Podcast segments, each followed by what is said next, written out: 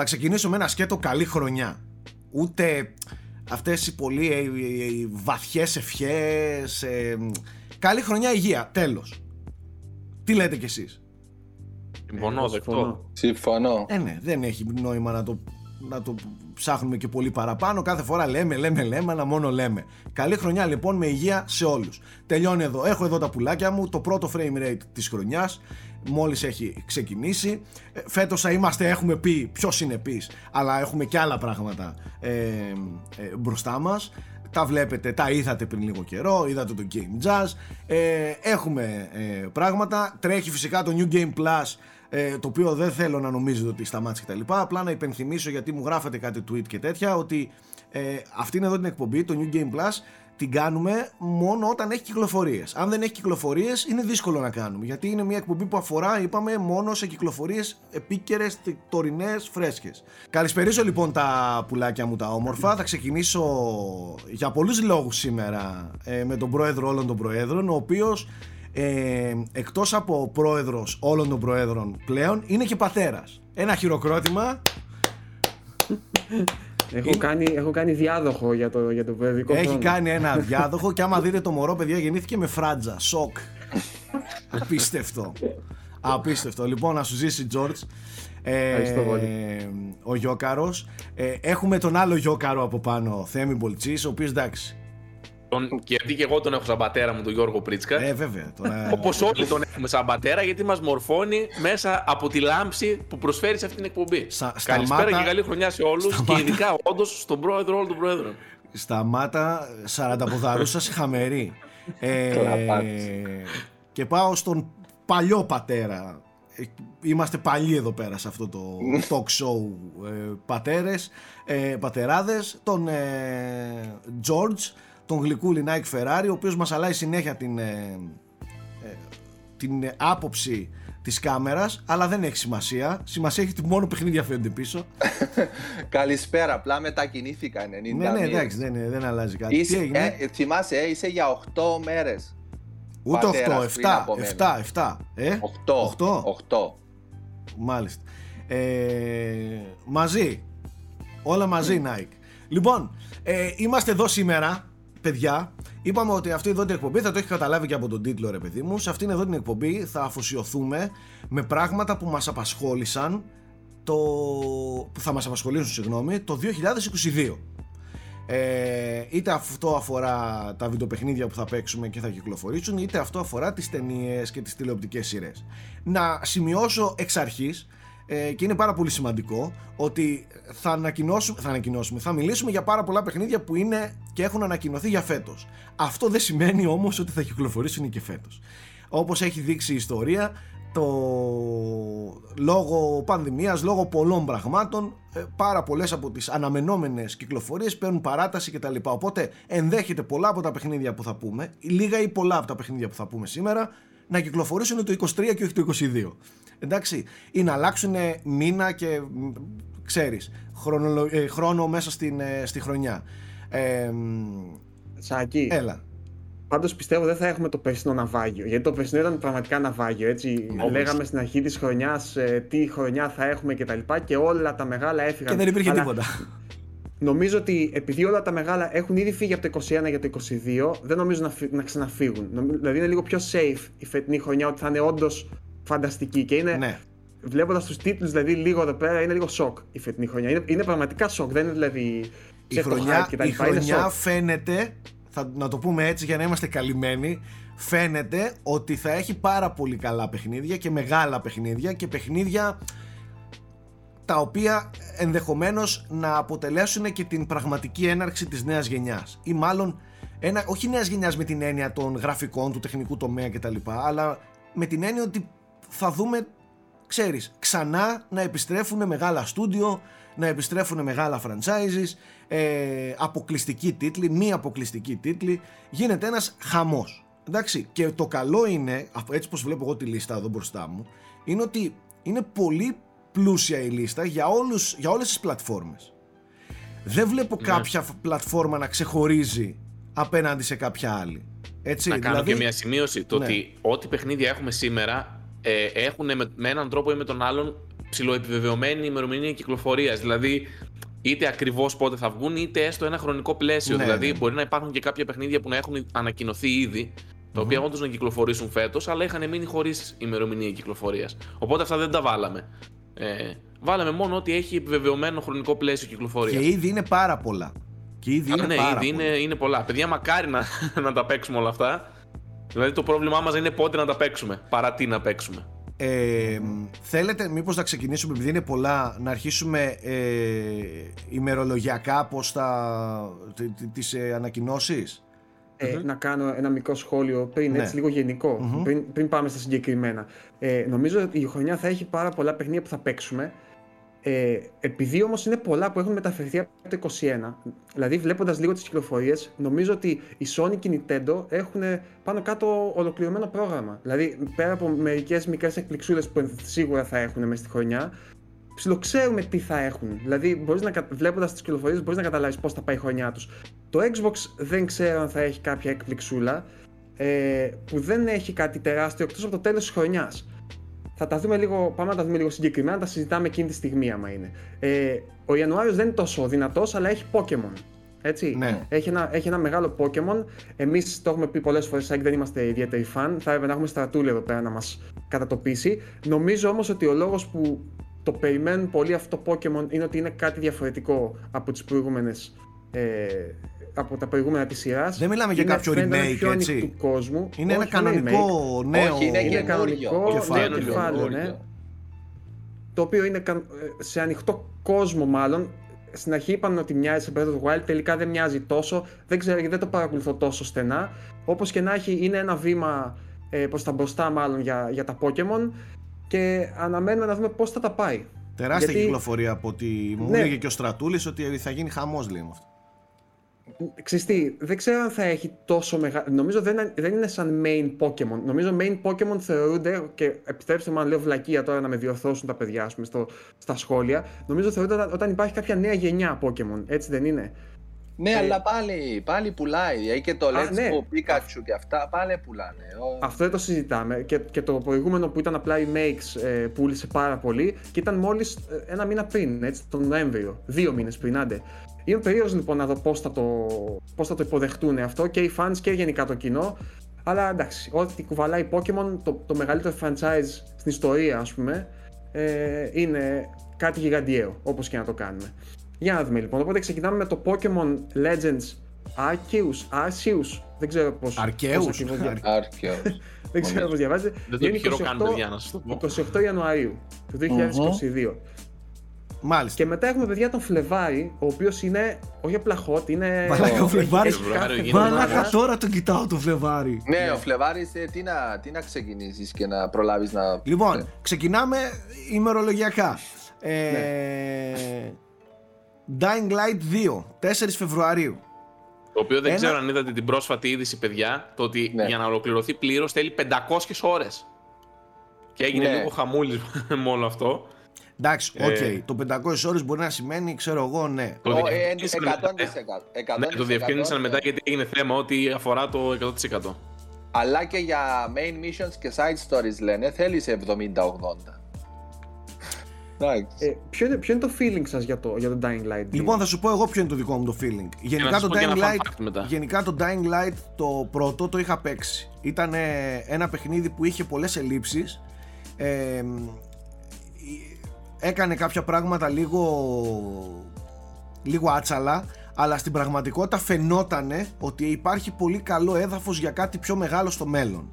Το Dying Light 2 φαίνεται και φάνηκε και από, από πολλές απόψεις δηλαδή από τον τρόπο που είδαμε την επικοινωνία του ε, θυμάστε τις εκθέσεις πως πιάνανε τα μισά περίπτερα δεν είναι απλά ναι, ναι. ένας, ένας τίτλος ένας ακόμη τίτλος είναι για κάποιο λόγο τεράστιο παιχνίδι φαινότανε στις εκθέσεις και παντού Σαν και είναι πολύ φιλόδοξο. Και ναι. γι' αυτό μάλλον έφαγαν λίγο τα μούτρα τους με ναι. τις καθυστερήσεις. Ε, έπεσε πάνω και σε αυτό το θέμα που προέκυψε με τον Chris Avellon, ο οποίος ήταν ενεργό μέλος της συγγραφικής ομάδας ναι. του, του τέτοιου. Μετά τις κατηγορίες τέλος πάντων που, που του άσκησαν εναντίον του, έφυγε εντελώς από την παραγωγή. Δηλαδή δεν ξέρω αν αυτό έχει επηρεάσει κάπως το όλο θέμα. Πάντως θυμάμαι τις παρουσιάσεις πριν δύο χρόνια θα μαζί ήμασταν νομίζω.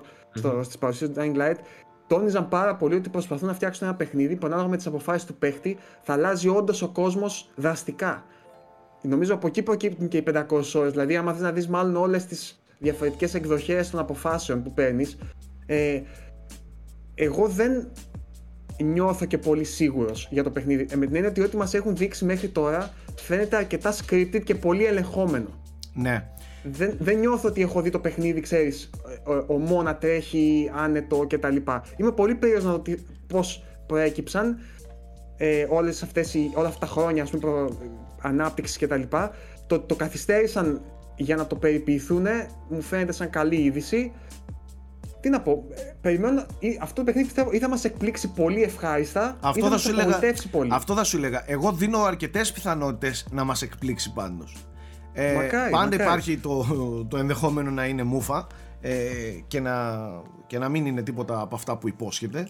Αλλά δεν ξέρω, κάτι μου λέει ότι αυτό το παιχνίδι θα είναι καλό. Για να δούμε, μακάρι. Να σας πω μεταξύ. Είναι έχει, ε, ναι, έχει τα φόντα πάντως, γιατί ναι, πες, είναι ναι. ένα Dead Island, ex Mirror Edge, ex Left 4 Dead, δηλαδή έχει τα φόντα με το crafting, με το open world, με ε, το parkour, ε, έχει, έχει, και το, έχει και co-op, έτσι. Και co-op, ναι, και αυτό, ναι, ναι, ναι. Θεωρώ τα, scripted, τα scripted σημεία είναι από, από main missions, που όπως και να είναι θα είναι scripted, αλλά το open world στοιχείο όλα αυτά και ξέρεις events που σας συμβαίνουν, η, πόσα ζόμπι θα υπάρχουν ανα, αναλόγως την ώρα της ημέρας, όλα αυτά θα παίζουν ρόλο. Και ίσως με ναι. το loot, ξέρεις, βράδυ που θα είναι πιο πολλά να είναι και πιο πολύ το loot. Οπότε θα παίζει με risk and reward. Ναι. Αυτό περιμένω να δω. Να λίγο αυτό το δυναμικό στοιχείο που υποτίθεται ότι έχει, να δούμε πώς λειτουργεί. Ε, Μάλιστα. Προχωράμε. Αυτό βγαίνει 4 Φλεβάρι, έτσι. δεν το πω, παιδιά. είναι στο, στο Steam είναι το δεύτερο πιο wishlisted παιχνίδι. Και ε, το, το ranking άλλαξε πολύ πρόσφατα. Είναι δηλαδή, πολύ πισάδικο game. Γενικά λοιπόν είναι και... πισάδικο game. Είναι ναι, πισάδικο ναι. game, ναι, και σου λέω. Ε, το Elden Ring μόνο το ξεπέρασε και πολύ πρόσφατα κιόλας. Ήταν για πολλά χρόνια, για πολύ καιρό στην κορυφή του, των wishlist του Steam. Ναι. Παιδιά, Οπότε... και εγώ στο Twitter που είχα ρωτήσει, μου το είχαν απαντήσει αρκετοί το, το Dying Light 2. Για να δούμε, για να δούμε, μακάρι. Ναι. Ε, προχωράμε. Ε, δεν ξέρω αν, αν δεν το βλέπω εγώ. Πριν πάμε σε αυτό το μεγάλο το, το επόμενο υπάρχει και ένα Rainbow Six που δεν έχετε βάλει. Σωστό, σωστό, σωστό. Ναι, ναι, το οποίο βγαίνει τώρα τον Ιανουάριο και αυτό. Τώρα κυκλοφορεί. Το, τον Ιανουάριο, το Γενάρη ναι, και το ξεχάσαμε να το πούμε στο, ε, στο Γενάρη. Ε, το Rainbow Six Extraction. Ε, το οποίο λεγόταν Καραντίν να πω όταν το, το έπαιξα εγώ. Ε, δεν λεγόταν Extraction, αλλά μετά μάλλον επειδή η λέξη είναι λίγο κάπως να την λες πλέον ε, το άλλαξαν και το έκαναν extraction. Τέλος πάντων, αυτό το παιχνίδι, παιδιά, ε, δεν ξέρω, είναι, είναι αρκετά διασκεδαστικό, είναι καλοφτιαγμένο, αλλά δεν ξέρω πόσα απογεύματα μπορεί να φας να φάει από τη ζωή σου με τους φίλους σου. Δεν ξέρω πόσο διασκεδαστικό και πόσο πλούσιο είναι ώστε να σε κρατήσει παραπάνω από 2-3 απογεύματα. Πάντως για ένα-δυο απογεύματα είναι πολύ διασκεδαστικό αυτό που έπαιξα εγώ. Πολύ ευχάριστο. Ε, Τώρα και πολύ σύντομα, Σάκη, νομίζω. Ναι, έτσι, ναι, ναι, πολύ ναι, θα, το, θα το δούμε. Ναι, ναι, θα το δούμε πολύ σύντομα. Λοιπόν, παιδιά, παιδιά το, το Uncharted για PC και για PS5, τα δύο τελευταία Uncharted δεν είναι 28 του Γενάρη. Ναι, και αυτό για, και το για PS5, νομίζω. Μόνο για PS5 είναι. Το Γενάρη στο πότε; Γενάρη και αργότερα στο PC. Α, και μέσα στο Γενάρη έχετε και τον God of War στο PC ωστόσο. Ναι. Okay, ναι. Εντάξει, Οπότε ναι. για το PC, ναι. Γενικά η χρονιά θα έχει πολύ God of War, αλλά νομίζω ότι ας τα πούμε όταν έρθει η ώρα για το Ένα. God of War. Λοιπόν, το πρώτο, το πρώτο τεράστιο παιχνίδι για τη Sony το έρχεται νωρί νωρίς το 22. 18 Φεβρουαρίου βλέπω Horizon Forbidden West. Το sequel του, του τεράστιου πλέον Horizon το οποίο οκ, έχει δείξει ότι έρχεται με πολύ άγριες διαθέσεις. Ε, εγώ θεωρώ ότι είναι από τα πολύ πολύ πολύ δημοφιλή παιχνίδια φέτος το Horizon. Και αυτό το λέω με την έννοια το τι παίρνω από τον κόσμο. Δηλαδή ε, τρελό hype διακρίνω για το παιχνίδι και για τα γραφικά που έχει δείξει ότι θα έχει και για το open world του και για το ότι έχει αυτό το concept το ιδιαίτερο ε, έχει γίνει τεράστιο franchise για την ε, Sony. Ε, δεν το συζητάω και το PlayStation. Και δεν έχω παραπάνω πράγματα να πω. Εγώ το περιμένω πολύ. ξέρεις τι εντύπωση μου δίνει το Horizon Σάκη από αυτά, και, γιατί έχουν δείξει μπόλικο υλικό και δείχνουν, δίνουν τακτικά. Δηλαδή πρόσφατα είδαμε για τα Tribes, έκαναν ένα βίντεο κτλ. Mm-hmm. Μου φαίνεται σαν ένα πολύ κλασικό καλό sequel. Δηλαδή ε, παίρνει ό,τι έκανε το πρώτο και το έχει εμπλουτίσει, το έχει. Δηλαδή δεν φαίνεται να, να, να, να αλλάζει ριζικά κάτι από ναι. αυτά που είδαμε στο πρώτο, αλλά το έχει εμπλουτίσει πάρα πολύ. Και ναι. έχει κάνει τον κόσμο πιο ζωντανό σίγουρα, έχει εμπλουτίσει τις κινήσεις, το action κομμάτι από ό,τι βλέπουμε δηλαδή φαίνεται πολύ καλύτερο, πιο, ναι. ας πούμε πιο, πιο flow το, το θέμα. Ε, εγώ που δεν ήμουν πολύ φαν του πρώτου, αυτό λίγο μου, μου γυαλίζει περισσότερο. Δηλαδή, και μου αρέσει ότι και ο κόσμος έχει γίνει έτσι λίγο πιο ε, χρωματιστός, λίγο πιο έντονος. Τα, mm-hmm. τα τέρατα έχουν, έχουν ξεφύγει εντελώς πλέον. Δεν, ε, δηλαδή... έχει, έχει, μπει και το, έχει προσθεθεί και το υγρό στοιχείο πολύ.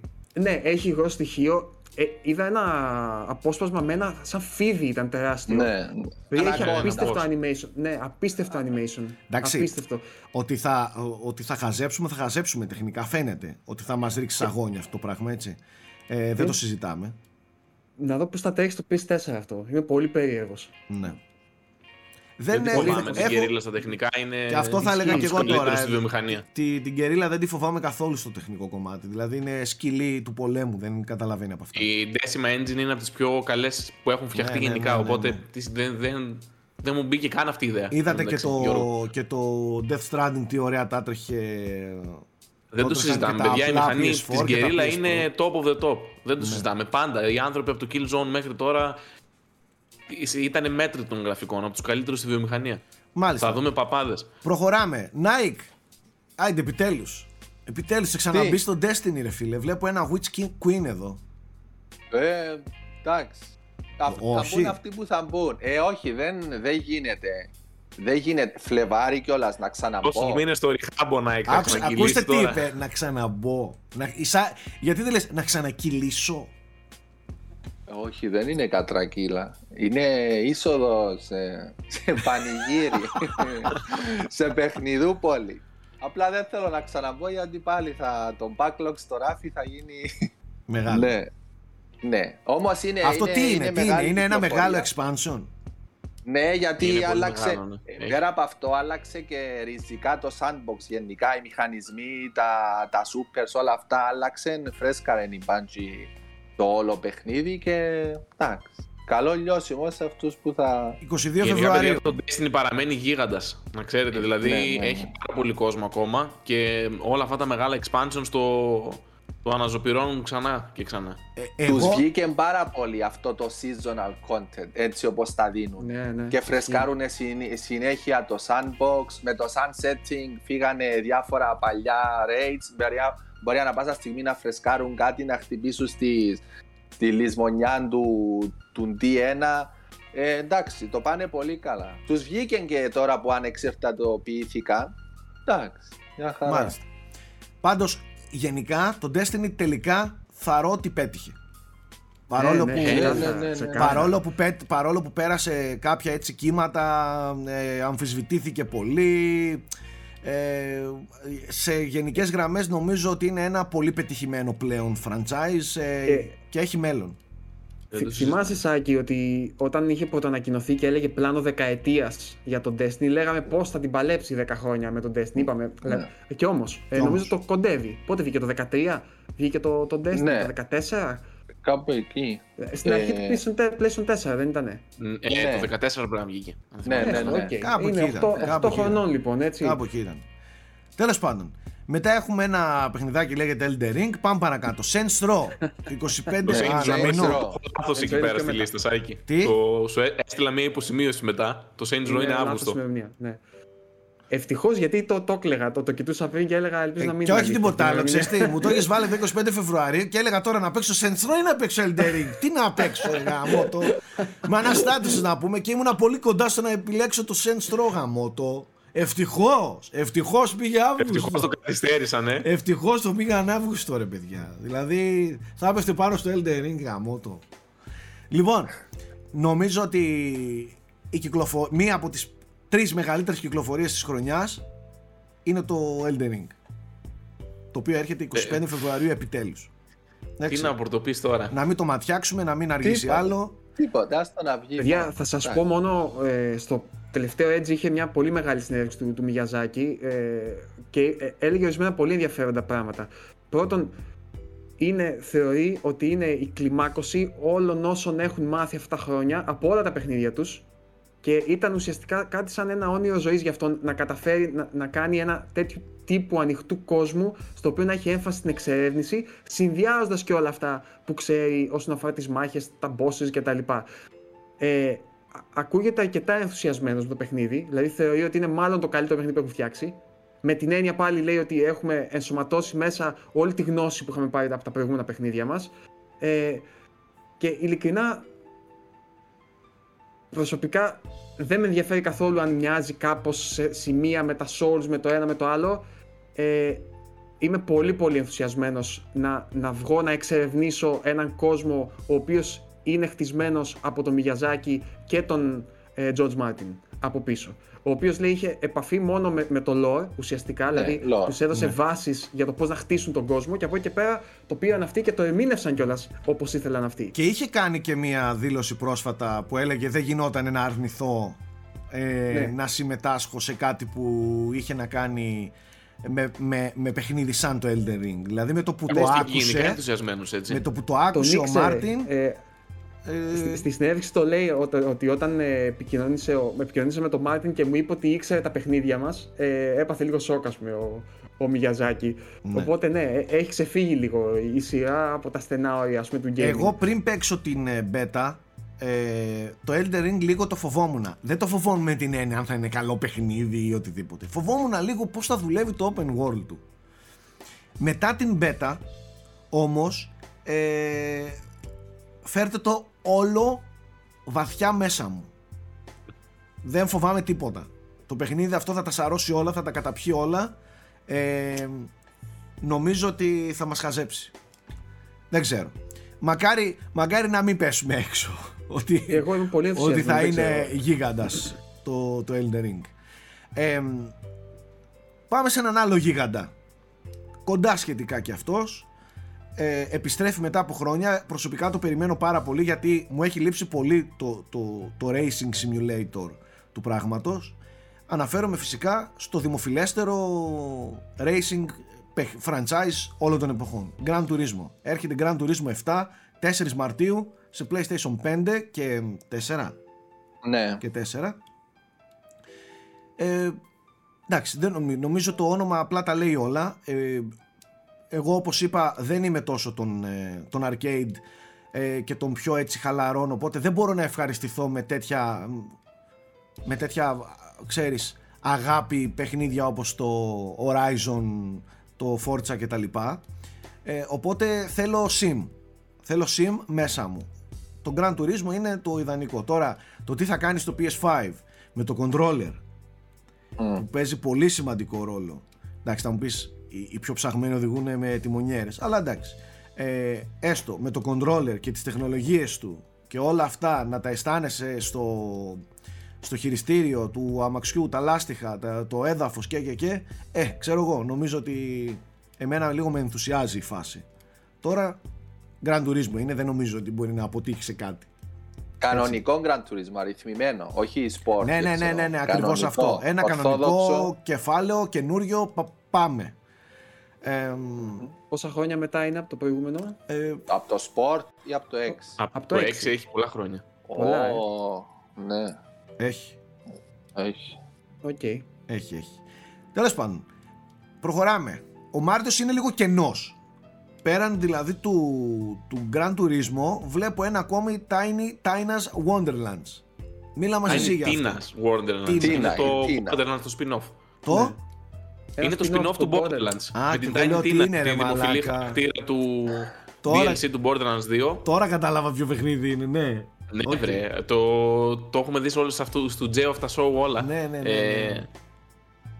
τι ήθελα να πω, είναι, βασίζεται στη χαρακτήρα από το DLC του Borderlands 2, η οποία πλέον έχει ένα δικό της, ξέρω εγώ, παιχνίδι ολόκληρο που είναι σε φάση λίγο fantasy περιβάλλον, όχι ακριβώς ε, sci-fi, δηλαδή με δράκους και τέτοια πράγματα ε, και έχει την τρέλα τη χαρακτηριστική της Tiny Tina. Ε, νομίζω ότι όσοι γουστάρουν Borderlands που είναι πολύ έτσι. Ε, Αξίζει να του ρίξουν μια ματιά. Δηλαδή και εγώ το περιμένω, ειδικά σε κοπ. ε, ναι, θα έχει σίγουρα την πλάκα του. Τελείωσε Στέμι να πάμε στο επόμενο που με έχει κάψει. Ωραία, το επόμενο κάψει. δεν ξέρω να το παίξεις. Δεν ξέρω. λοιπόν, όπως δήλωσα, για μένα το πιο αναμενόμενο παιχνίδι της χρονιάς είναι αυτό.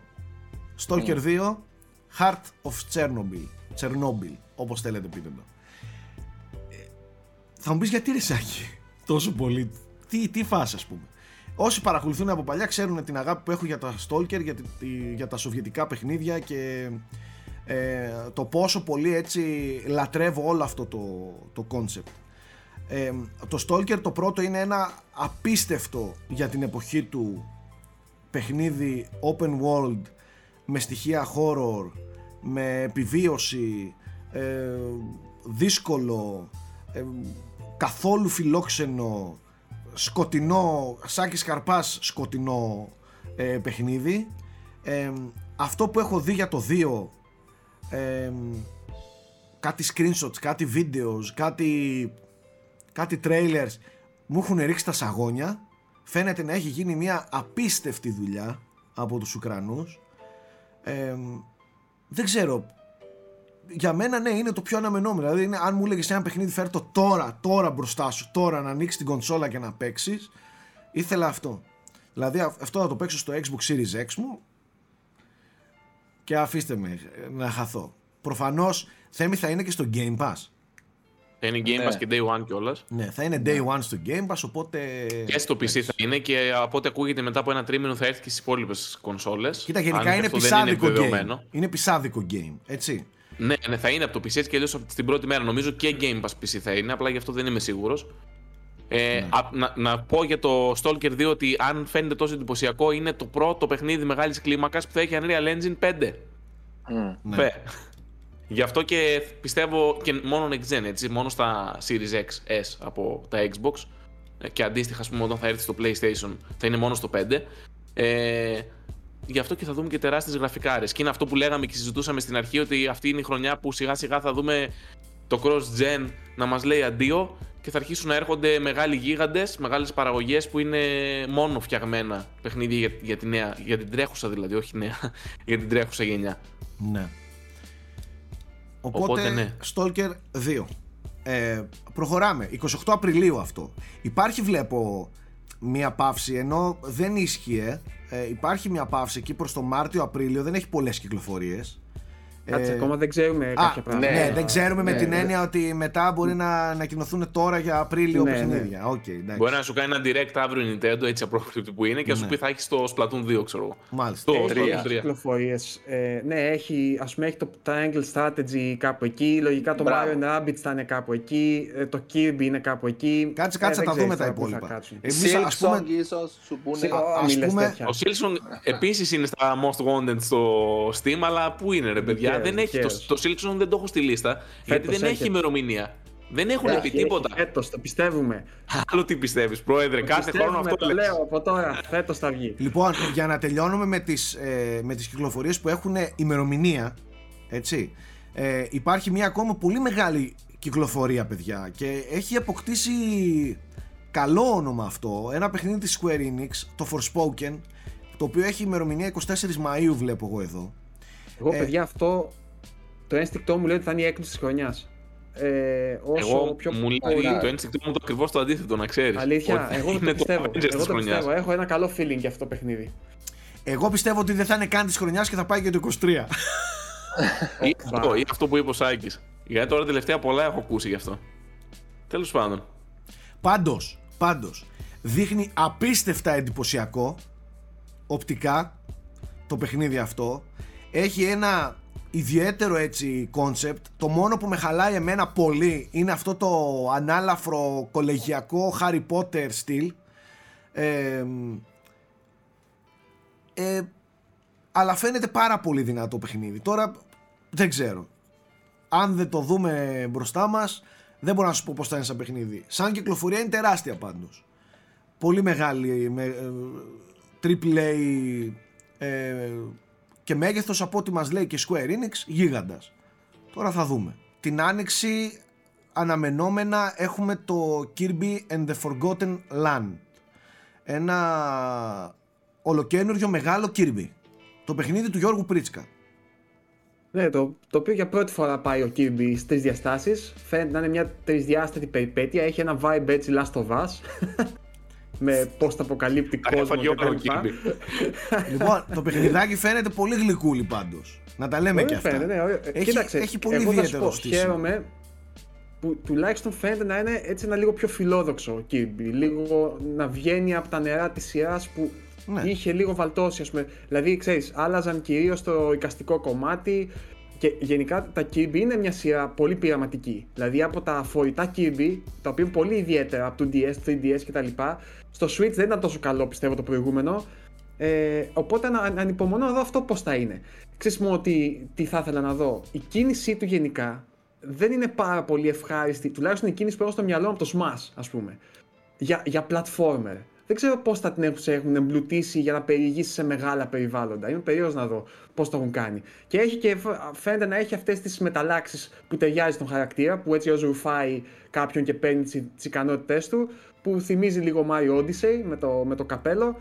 Οπότε, ναι, φαίνεται ένα κλασικό που ξέρεις ότι θα είναι καλό Nintendo 3D platformer, παιδί μου. Οπότε, για να δούμε.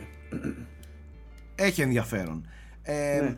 Επόμενο που βλέπω εδώ στη λίστα και αυτό πάει για άνοιξη τώρα πότε δεν ξέρουμε. Μετά από πολλά delays, ε. Μετά από πολλά delays είναι το Ghostwire Tokyo, το παιχνίδι του Mikami. Ε, το οποίο παιδιά συνεχίζω να μην μπορώ να το καταλάβω. Εγώ, εγώ δεν ξέρω τι να, τι να, τι να περιμένω βασικά. Ναι, δεν έχω καταλάβει. Αν θα είναι καλό υπερβολη... να μου αρέσει, να μην μου αρέσει. Δεν έχω... Υπερβολικά μπερδεμένο στο, στο, στο εικαστικό του, στο, στην αισθητική του. Δεν, είναι, δεν ξέρω. Είναι first person, είναι first person και είναι από ό,τι έχω καταλάβει action με μεταφυσικά στοιχεία. Δηλαδή κάτι σαν Ghostbuster το καταλαβαίνω ας πούμε. Ε, αυτό μπορεί να, να, να εξελιχθεί και υπέρ του Σάκερ. Μπορεί να μας εκπλήξει ας πούμε, και, και να λες. Και με online στοιχεία μέσα λέει. Ε, ναι. online ναι. events. Κάτι... Δεν μπορώ να καταλάβω. Ειλικρινά δεν μπορώ. Δεν, δεν ξέρω. Δεν μπορώ να το περιγράψω αυτό το παιχνίδι. Και αυτό ήταν το 21 και πήγε τώρα το 22. Ναι. Οπότε πιστεύω θα, θα την κρατήσει την ημερομηνία του αυτή. Ναι. Ε, Κοίτα, και μόνο που είναι Tango Gameworks. Ε, Εντάξει, είναι προφανώς. Εννοείται. Ναι, Τώρα μιλάμε για το Mikami. Και, όσοι δεν γνωρίζουν, ο Mikami είναι αυτός που, που έφτιαξε τα Resident Evil. Γενικά στο κομμάτι του gameplay είναι πολύ μπροστά ο άνθρωπος. Δηλαδή, τουλάχιστον σε αυτό το κομμάτι δεν νομίζω ότι μπορεί να απογοητεύσει αυτός ο τύπος.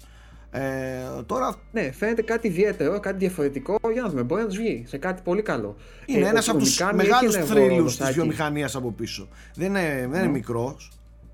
Δεν το συζητάμε, εντάξει. Απλά σου λέω, δεν είμαι σίγουρος αν ο Μικάμι έχει ενεργό ρόλο. Σίγουρα είναι, είναι Είναι σε, Ούτε είναι... εγώ είμαι σίγουρος γιατί είχε περάσει και σκαμπανεβάσματα. Δηλαδή θυμάστε εκείνη την γλυκιά την κοπελίτσα ναι. που είχε κάνει. Αυτή ήταν η director και έφυγε. Και ναι, νομίζω ότι ναι. λίγο μπλέχτηκε πιο πολύ ο Μικάμι. Δεν είμαι σίγουρος. Εγώ, αυτό, είχε παραγωγός ο Μικάμι. Ναι. Αυτό που ξέρω ναι. είναι ότι ο τύπος ήταν απλά ως παραγωγός από πίσω. Μετά τα σκαμπανεβάσματα που έφαγε και έγιναν ε, ζημιές στο προσωπικό ε, πήρε λίγο πιο ενεργό ρόλο. Όχι όμως ότι έγινε ξέρω εγώ ο βασικός director αλλά το σίγουρο είναι ότι το επιτηρεί το παιχνίδι σίγουρα. Okay, ότι, ναι. ότι, ότι είναι κάπου εκεί. Δεν είναι δικό του δικό του αλλά εντάξει. Έχει, ε, έχει τη σφραγίδα του ακούγεται θα δείξει. Αυτό είναι για άνοιξη έτσι. Κάποια στιγμή την Στα άνοιξη κοντά ναι. δηλαδή μέχρι το ναι, Μάιο ναι. Υποτίθεται Τώρα, πάμε σε ένα παιχνιδάκι το οποίο ε, δεν είναι γνωστό γενικά.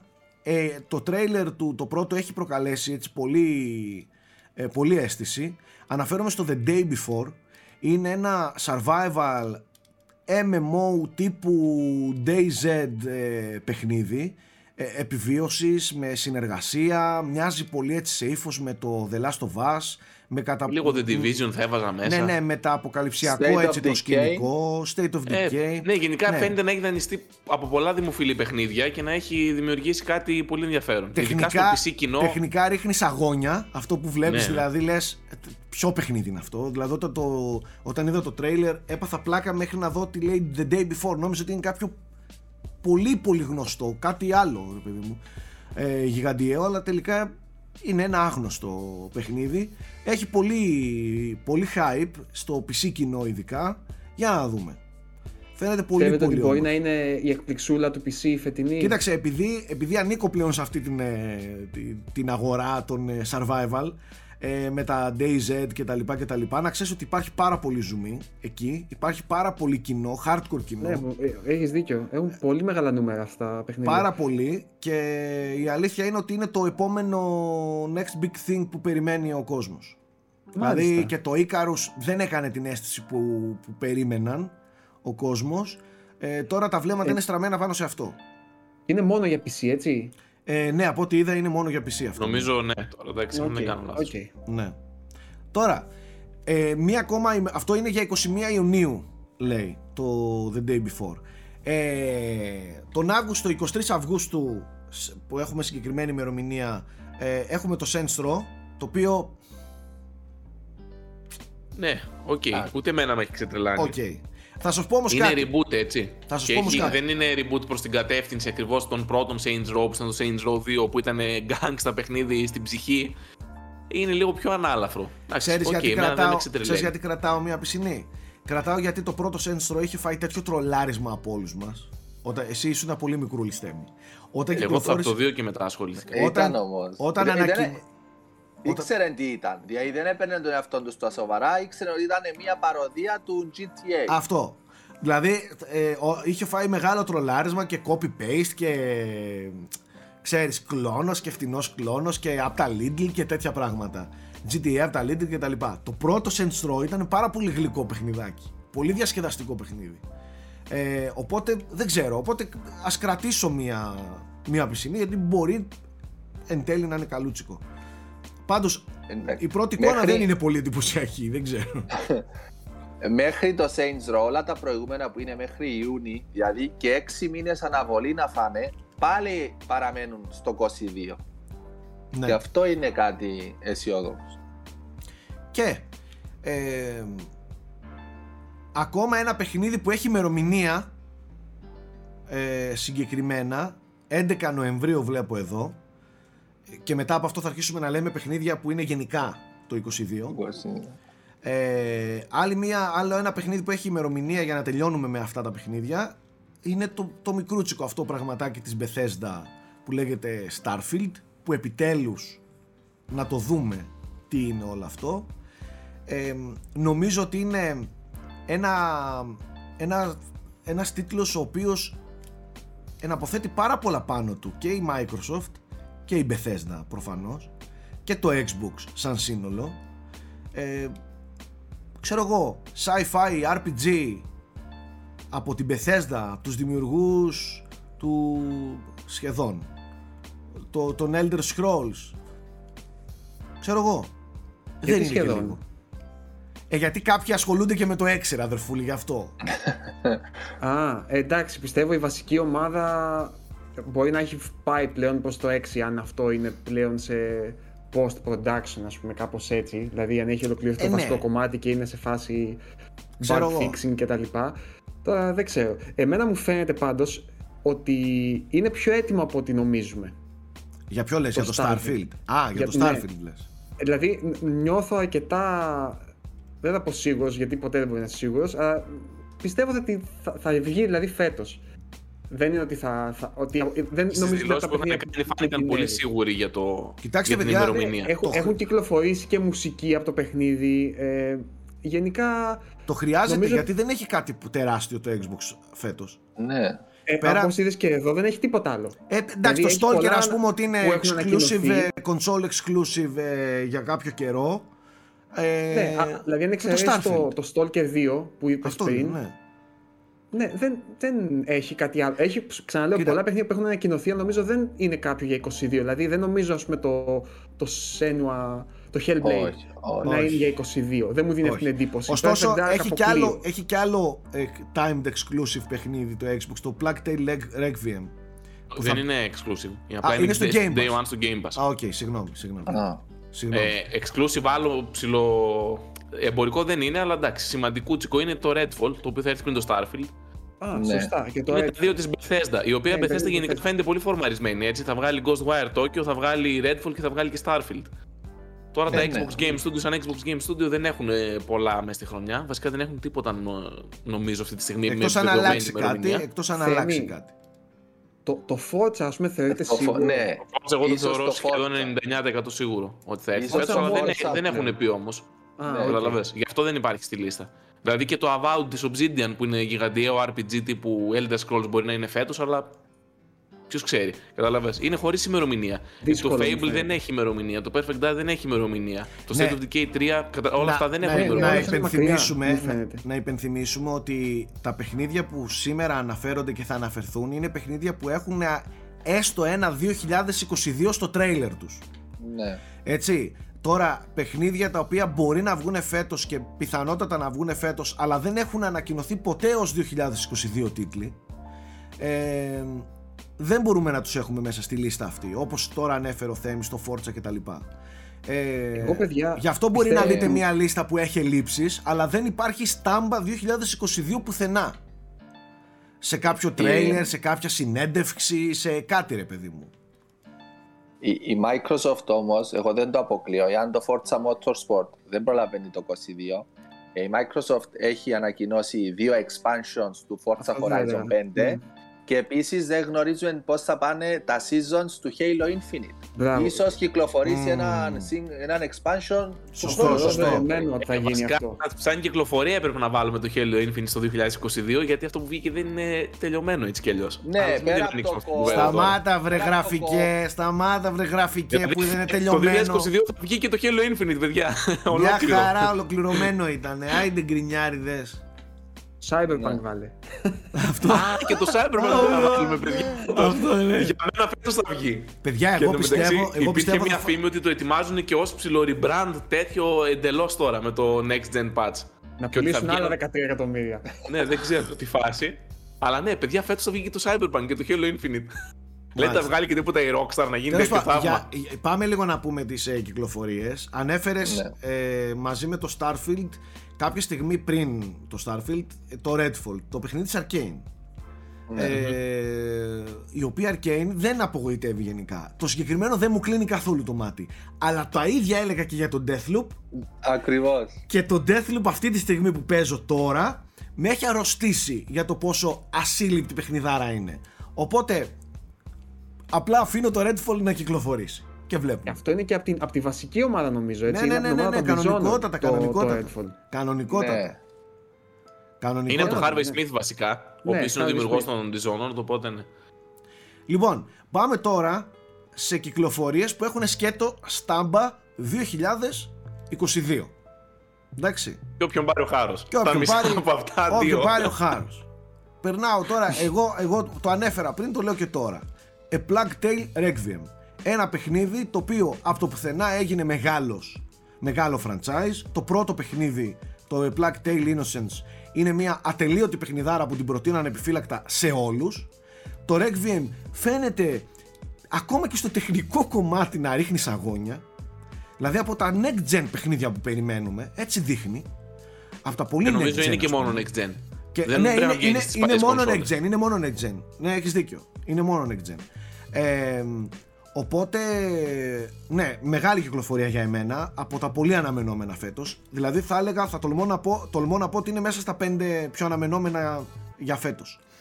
Ε, και εντάξει, να περάσω λίγο και στο γίγαντα φέτος που είναι γίγαντας και δεν, μπορούμε, δεν μπορεί να κρυφτεί ε, είναι το God of War Ragnarok το οποίο υπήρχε και μια φήμη πρόσφατα ότι έγινε listing σε ένα site ε, για το Σεπτέμβριο. Σε ένα site. Το ανακαλύφθηκε στη βάση δεδομένων του PlayStation Store.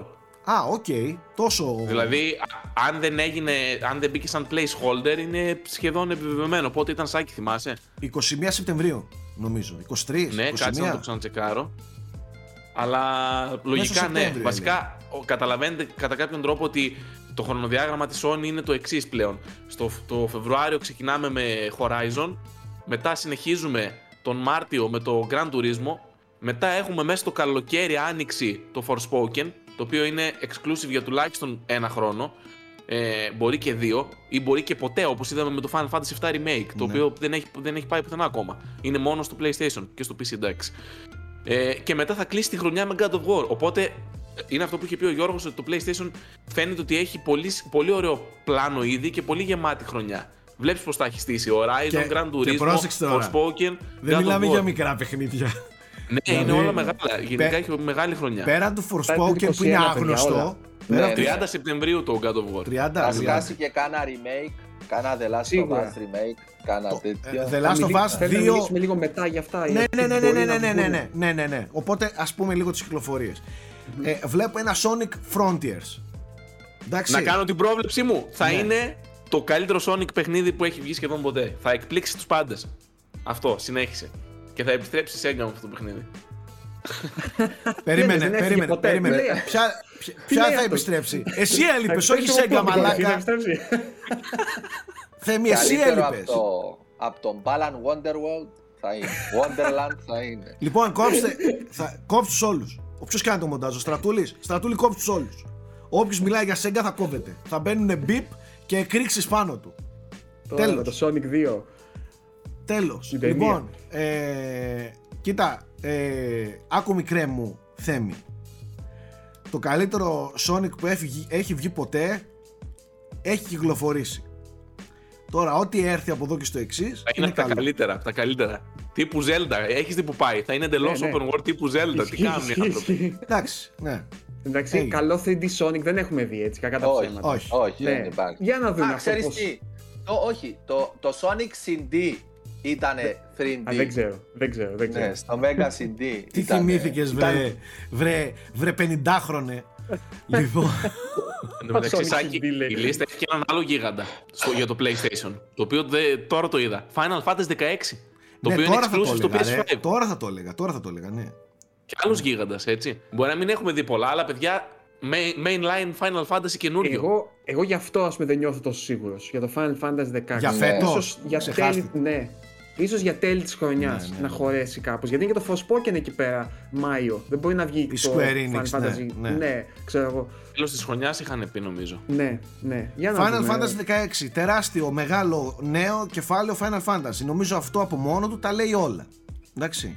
Υπάρχει παιδιά άλλο τόσο ε, τόσο μεγάλο franchise σαν το Final Fantasy δηλαδή να έχουν κυκλοφορήσει 16 βασικά παιχνίδια και, και άλλα τόσα ξέρω εγώ και διπλάσια spin-offs ε, και με τίτλους Dragon και... Quest Dragon Quest είναι στο 12, στο 11 πόσο είναι; Κάπου εκεί, Dragon ναι. Quest Έχει τώρα... πλάκα να το γκουγκλάρω αυτό Σάκη ε. Ναι, δεν, δεν, δεν, θυμάμαι άλλο παιχνίδι να λέει 16 δίπλα ρε μαλάκες Ναι, όχι, δεν, ναι. επειδή στην δεν είναι Πιο πολλά sequels ισοβαθμεί το Final Fantasy με το Sonic που έχουν από 80 sequels γενικά. όχι μόνο mainline. Τα Pokemon είναι 59, τα Dragon Quest είναι 43, τα Castlevania 35 και τα Resident Evil 32. Ναι. Και Εδώ τα... κλείνει η παρένθεση. Τα Zelda, αν δεν ήταν με υπότιτλο και ήταν με νούμερο, τα main, ε, και αυτά θα ήταν. Ναι, κάπου. αλλά σκέψω ότι Final Fantasy δεν είναι μόνο αυτά. Έχει ένα εκατομμύριο Final Fantasy. Ναι, ναι, ναι, ναι, ναι. ναι. Tactics, ναι, έχει πολλά. Εγώ αυτό ε. λέω. Ρε. Εγώ μιλάω, μιλάω, για, μιλάω για νούμερο δίπλα από franchise. 16 έχετε ναι, ξαναδεί. Ναι, Εγώ ποτέ. Κάτσε, και φέτος δεν έχει και ένα prequel Final Fantasy αυτό το Stranger of Paradise. Α, το Ναι, το Chaos. Chaos, ο φίλος του Chaos. Ναι. Chaos. Τέλος πάντων. Αυτό θα είναι μεγάλη πατάτα πιστεύω. Πάει είναι και μεγάλη το... έκπληξη, κάτι τα δύο. Πάει και το Final Fantasy. Πάμε σε ένα ακόμη ε, παιχνίδι. Avatar Frontiers of Pandora της Ubisoft. Ναι. Ε, Αυτό είναι της Massive, έτσι δεν είναι; Massive. Τους δημιουργούς του Division. Ναι. Σε τεράστιο ναι. IP. Τεράστιο παιχνίδι, μεγάλο παιχνίδι, σοβαρό παιχνίδι, όχι movie tie-in, με την είναι παραδοση... είναι ουσιαστικά. Ε, εντάξει, ναι, δεν είναι όμω. Ε, ε, εννοώ ότι βγαίνει και το 2 το Δεκέμβρη, έτσι. Έχει ναι, Avatar 2 φέτος. Ναι, και προφανώς αυτό θα βάλουν. Ναι. Εκεί θα το κουμπώσουν πάνω. Απλά θέλω να σου πω, δεν είναι. Ναι. Ναι, δεν, δεν είναι άμεσα συνδεδεμένο με την ταινία, ας πούμε, ναι. αλλά είναι avatar, οπότε σбρόχνουμε, σбροχνόμαστε ναι, ναι. και όλοι είμαστε χαρούμενοι. Κατάλαβες. Και αυτό next gen εντελώς. Ναι, ναι, ναι, ναι, ναι. Και παιδιά, δεν ξέρω, το, το, το θυμάστε το τρέιλερ; Είναι Εγώ σοβαρό ναι. παιχνίδι, δεν είναι. Ισχύει. Και δεν FPS είναι, εντωμεταξύ. Δεν είναι τραλαλά και τραλαλό. Φαίνεται ενδιαφέρον παιχνιδάκι. Βέβαια, Ubisoft λέει από εκεί πίσω. Κρατάω μικρό καλάθι πάντα μέχρι να με εντυπωσιάσει. Και να, ναι, να, να, δούμε παραπάνω. Να αποδείξει το αντίθετο. Ναι. Είναι σαν Far Cry στην Πανδώρα. Ναι. Να κάνω ένα σχόλιο εδώ, Σάκη, πολύ μικρό, ότι όπως θα δει και μετά στη λίστα, φέτος έχει πάρα πολλά γνωστά IPs τα οποία επιστρέφουν και, και όπως είναι το Avatar, ας πούμε, που είναι από τον κινηματογράφο, θα δεις πόσα έχει τώρα η λίστα μετά. Συμφωνώ. Για παράδειγμα. Κρατήστε το λίγο σαν σημείο. Για παράδειγμα, Harry Potter, Hogwarts Legacy. Τεράστιο, τεράστιο το παιχνίδι. Το οποίο νομίζω αν βάλεις τώρα αυτή τη στιγμή, αν βάλεις τώρα ξαναλέω ένα poll ποια είναι τα πιο αναμενόμενα παιχνίδια, αλλά να του το θυμίσεις ότι κυκλοφορεί Harry Potter, γιατί το ξεχνάνε λίγο ναι. κάποιοι, θα δεις ε, ότι το, το Hogwarts Legacy θα είναι μέσα στην τριάδα σίγουρα. Μαζί με τον God of War. Γενικά και... μοιάζει σαν όνειρο για τους Harry Potter fans. Ναι. Αυτό το RPG και πριν τα γεγονότα των ταινιών, ε, φτιάχνω το δικό μου μάγο, μπαίνω στην τάδε τέτοια στο Hogwarts. Είναι, είναι το όνειρο των, των fans του Harry Potter, πραγματικά. Εγώ υπόσχομαι και δεσμεύομαι ότι θα δω όλα τα Harry Potter πριν παίξω αυτό το παιχνίδι. Έχω, δει μόνο, έχω δει μόνο ένα. Να διαβάσεις τα βιβλία. Πόσα είναι, Γιώργο, θέλεις να, θέλεις να κάνουμε και άλλα πράγματα να σου κάνουμε, δηλαδή να διαβάσουμε και τα βιβλία. Δηλαδή, τα έχεις δει τα βιβλία πώ είναι τέτοια. Οι ταινίες είναι 8. 8. Νομίζω ότι το τελευταίο βιβλίο κόπηκε στα 2. Έχει part 1 και part 2. Νομίζω ότι είναι 7 βιβλία, 8 ταινίες. Α, έπαθε Lord of the Rings φάση. Όχι, το Lord of the Rings δεν είναι. Ε, το, God, ε, το Hobbit εννοείς. Έπαθε Hobbit. Ναι, έπαθε Hobbit. Ναι. ναι. Μιας και το λέτε, έχουμε και Lord of the Rings παιχνίδι φέτος. Ναι, αυτό. Ναι. Το οποίο είναι το... μικρότερης κλίμακας, έτσι. Δεν είναι νομίζω triple A μεγάλη κυκλοφορία. Νομίζω αλλά... triple A το περιγράφουν, απλά από αυτά που έχω δει δεν φαίνεται σαν triple A. Ναι, οκ. Επειδή και, και η εταιρεία ίδια δεν είναι λίγο έτσι. Τζαμπουρίξ. Φαίνεται λίγο Gollum. Είναι ναι. Gollum. Ε, για να δούμε και αυτό όμως. Εντάξει, δεν, δεν θέλω να πω ακόμα να το ξεγράψουμε, ας πούμε. Ποτέ δεν ξέρεις τι, Πάντως, τι θα δούμε. το ότι υπάρχει ζωντανό ένα τέτοιο franchise ακόμα ε, σαν το Lord of the Rings και ακόμα και παιχνίδια που δεν φαίνονται να εντυπωσιάζουν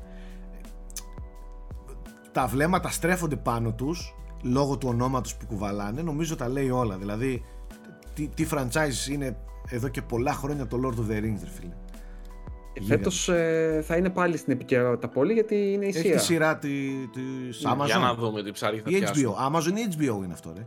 Amazon. Amazon, Amazon ναι. Η πιο ακριβοπληρωμένη όλων των εποχών σε επίπεδο παραγωγής. Αλλά θα τα πείτε στην ώρα τους. Ναι, ναι. ναι. Ε, πάμε και στους σούπερ ήρωες που έχουμε μπόλικους και από αυτούς ε, φέτος. Έχουμε... Έχουμε... σε παρακαλώ. Εγώ θα τα πω, παιδιά. Εγώ τα ξέρω αυτά. Άντε, πέσα και δικά Gotham Knights. Το οποίο είναι το μοναδικό που εμένα με ενδιαφέρει, να σου πω την αλήθεια. Batman με κόπ, έτσι. Στον κόσμο του Batman δεν παίζεις με τον Batman. Είναι ναι. από αυτούς που είχαν φτιάξει τον Batman Arkham Origins με ναι. κόπ. Mm-hmm. Παίζεις με Batwing. Ε... Ποιους άλλους έχεις, δεν θυμάμαι. Περίμενε. Batgirl. Batgirl, ναι. Δεν θυμάμαι. Ρόμπιν και τέτοια. Τι έχει δευτεράτζες. Ναι, με τέτοιου χαρακτήρε. Ποιος δευτεράτζε, τι εννοείς; Εντάξει. Ναι, μην, ναι. μην αρχίσετε να κάνετε κουβέντα ποιος δέρνει ποιον. Nightwing, Batgirl, Robin και Red Hood. Με αυτού τους τέσσερις χαρακτήρες. Ναι. Θα είναι το παιχνίδι. Έχει πλάκα πάντως αυτό έτσι πώ φαίνεται. Θα πρέπει να είναι διασκεδαστικό τουλάχιστον. Τώρα το δεν μεγάλο πάντως είναι το Suicide Squad. Ναι, το, είναι της, ε... το μεγάλο αυτό του, επιστρέφει, παιδιά, αυτό του universe είναι το Kill the Justice League, ναι. ναι. Suicide Squad, το οποίο δεν έχω δει ούτε καν την ταινία. Άντε για. Τις ταινίες. Τις ταινίε. Α, ναι, ξέχασα. Ευτυχώς είδατε εσείς και καταικανοποιηθήκατε. που βγαίνατε από το σινεμά και λέγατε Θεέ μου τι είδα. Το θυμάμαι χαρακτηριστικά. Αυτό ήταν κακό. Το, αυτό ήταν καλό του, του James Gunn. Ε, τι άλλο έχει. Έχουμε, το ανέφερε πριν έτσι στα γρήγορα το Mario and Rabbids Sparks of Hope, το sequel. Α, ναι. Ε, πολύ αναμενόμενο για μένα. Πολύ μεγάλο αυτό πιστεύω ότι θα είναι καλοκαίρι. καλοκαιρινό. Ναι. Καλοκαιρινό ναι, ναι. παιχνιδάκι φαίνεται. Βλέπω Αύγουστο εγώ αυτό. Ιούνιο. Ναι. Ε, ε, ε, μαζί με το Splatoon θα το παίξουν. Νομίζω και το Splatoon είναι καλοκαιρινό. Και παιδιά ένα από τα πολύ. Θα βγει Μάιο ή Αύγουστο. Και μιας και το να το αναφέρουμε, τεράστια τεράστια κυκλοφορία και πολύ μεγάλο franchise το Splatoon 3 το οποίο η κόρη μου το περιμένει σαν τρελή δεν βλέπει την ώρα να κυκλοφορήσει. Γενικά έχει τρελό hype αυτό το παιχνίδι. Ε, εντάξει Splatoon είναι ένα από τα πολύ πολύ πετυχημένα εκτός ύφους Nintendo ε, franchise το οποίο τελικά είναι, είναι τεράστιο. Και υπάρχει τρελό κοινό παιδιά ολόκληρα κανάλια τεράστια στο εξωτερικό μόνο Splatoon oriented, τίποτα άλλο. Όχι αστεία. Στην Ιαπωνία είναι, είναι πολύ πολύ δημοφιλές. Δηλαδή μετά Παντού το Animal Crossing ίσως αυτή τη στιγμή να είναι το μεγαλύτερο franchise της Nintendo στην Παντού Ιαπωνία. Παντού και στην Αμερική χαμός γίνεται να ξέρεις.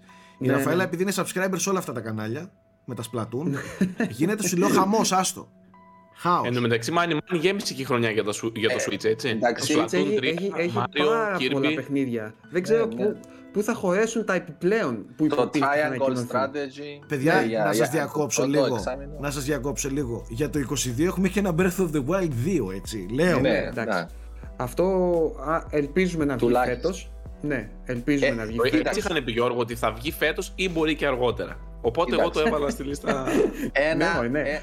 Ένα εκ των τριών, ένα εκ των τριών, δηλαδή Bayonetta 3, Metroid Prime 4 ή Breath of the Wild 2, θεωρώ θα βγει φέτος. Bayonetta είναι σίγουρο. Το Bayonetta είναι σίγουρο για φέτος. Ε, Metroid Prime δεν, το, δεν νομίζω να βγει φέτος. Πιστεύω θα το δούμε όμως φέτος.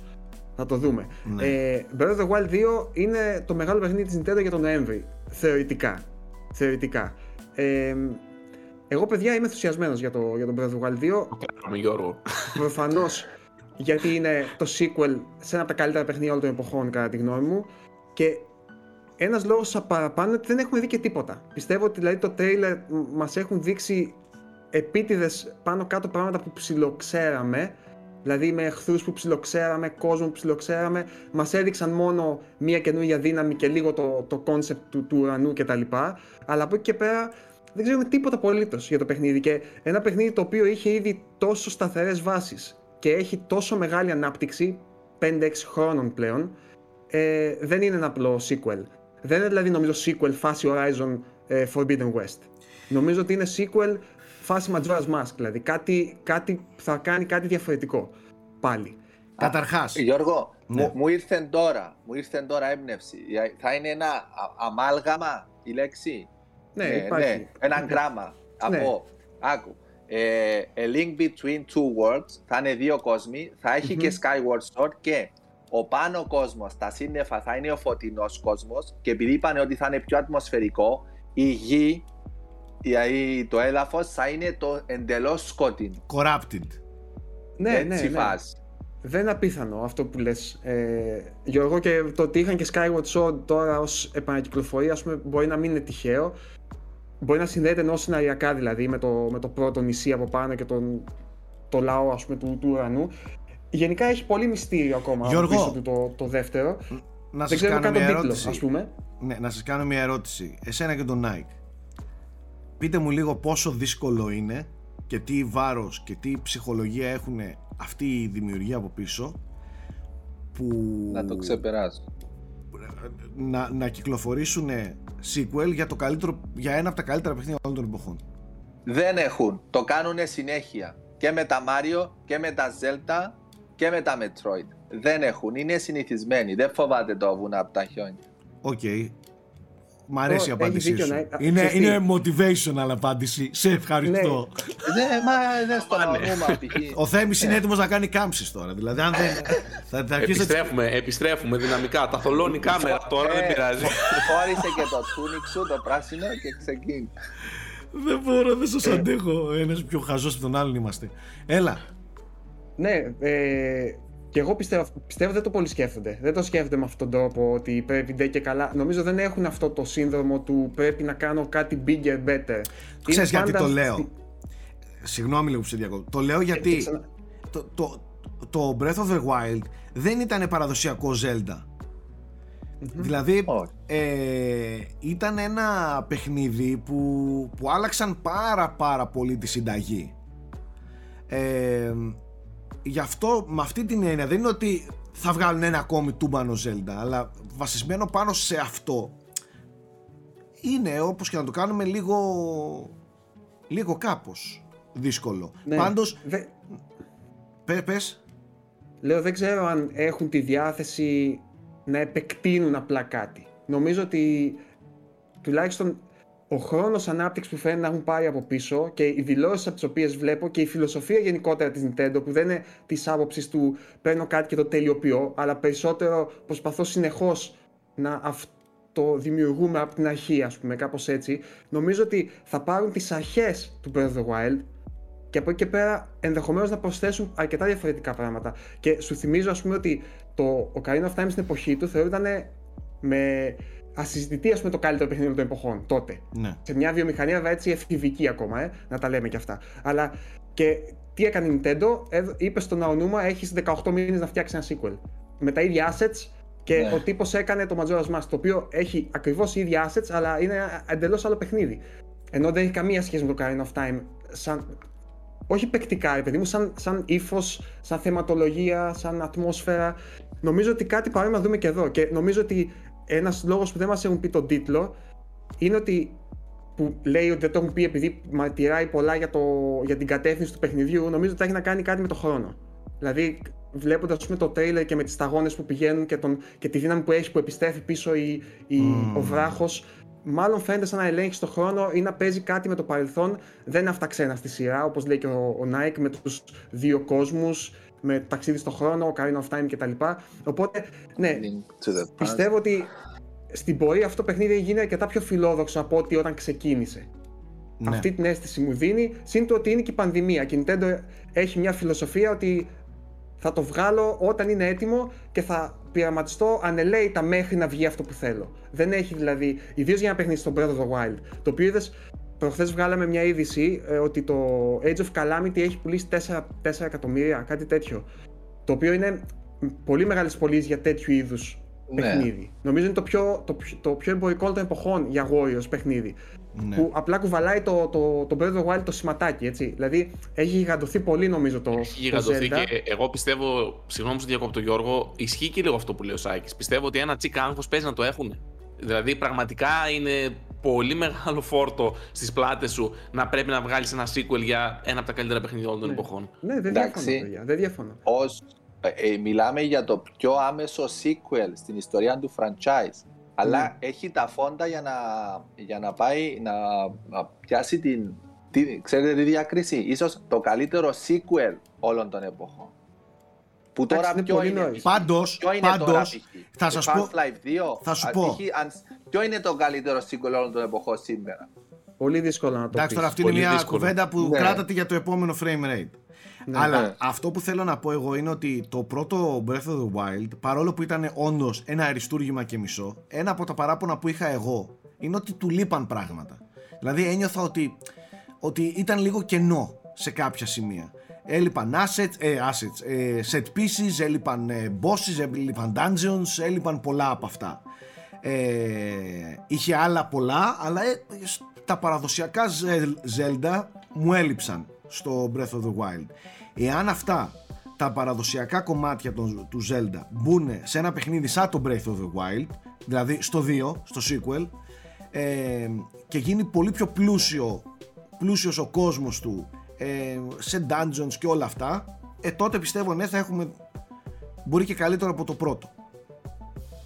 Αλλά, Σάκη, αυτό είναι η πιο λογική, ας πούμε, συνέχεια του Breath of the Wild, έτσι δεν είναι; Ναι. Και γι' αυτό πιστεύω ότι δεν θα είναι κάτι τέτοιο. Δηλαδή, πιστεύω ότι η Nintendo επίτηδες δεν θέλει να ακολουθεί αυτού του είδους τη, τη, λογική. Αυτό που λες, εσύ περιγράφει είναι το κλασικό sequel. Δηλαδή, παίρνεις το πρώτο και λες πώς θα το εμπλουτίσω, να το κάνω ακόμα καλύτερο. Εγώ νομίζω ότι η Nintendo έχει ως αρχή να εκπλήσει. Δηλαδή, έχει ως αρχή να πάντα να προσφέρει κάτι το οποίο δεν περιμένεις. Βέβαια, okay. μπορεί να κάνω και λάθος. Μπορεί όντως για αυτή τη φορά, σε αυτό το Zelda, να έκρινα ότι ξέρεις τι, έχουμε πάρα πολλές ιδέες ακόμα, όπως ήταν με το Mario Galaxy 2, ας πούμε, και θα πάρω το product και θα αλλάξω τα φώτα. Θα το κάνω, ας πούμε, ό,τι δεν μπόρεσα στο product επί 10. Οπότε ναι, δεν ξέρ... αυτό είναι το θέμα, ότι δεν ξέρουμε ακόμα τι είναι. Αν πω και ένα τελευταίο σχόλιο, παιδιά. Το, το, το πρώτο, το Breath of the Wild, το να κατασκευάσεις όλη αυτή την game λογική, βασικά το αντίστροφο, το να ψηφίσεις όλη την game λογική για να κάνεις ένα παιχνίδι το οποίο βασίζεται τόσο πολύ σε μηχανισμούς οι οποίοι αλληλεπιδρούν, αλληλεπιδρούν μεταξύ τους.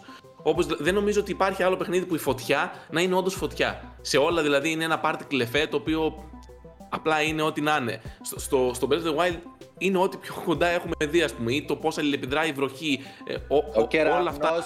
το Αυτό που θέλω να πω είναι ότι τεχνικά για να τα φτιάξεις όλα αυτά, προφανώς και τους πήρε τόσο πολλά χρόνια και προφανώς γι' αυτό εντοπίζει και ο Σάκη αυτά τα κενά που λέει. Που όντως και εγώ δεν έχω παίξει Zelda όσο εσείς. Έχω παίξει 3-4 παιχνίδια της σειράς. Αλλά ναι, παρατήρησα την διαφορετική δομή.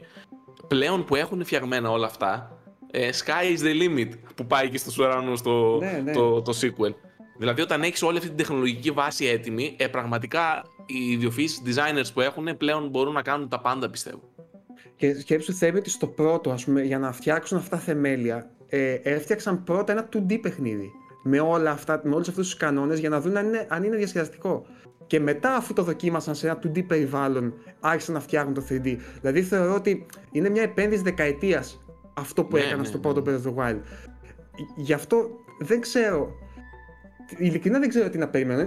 Πολύ πιθανό είναι αυτό που λέει ο Σάκης, πολύ πιθανό να είναι κάτι τελείως διαφορετικό. Μπορεί να είναι δίπτυχο. Εγώ πιστεύω ότι είναι θεματικά τουλάχιστον είναι δίπτυχο. Όπως ήταν το Majora's Mask που δεν νοείται χωρίς το Carrying of Time.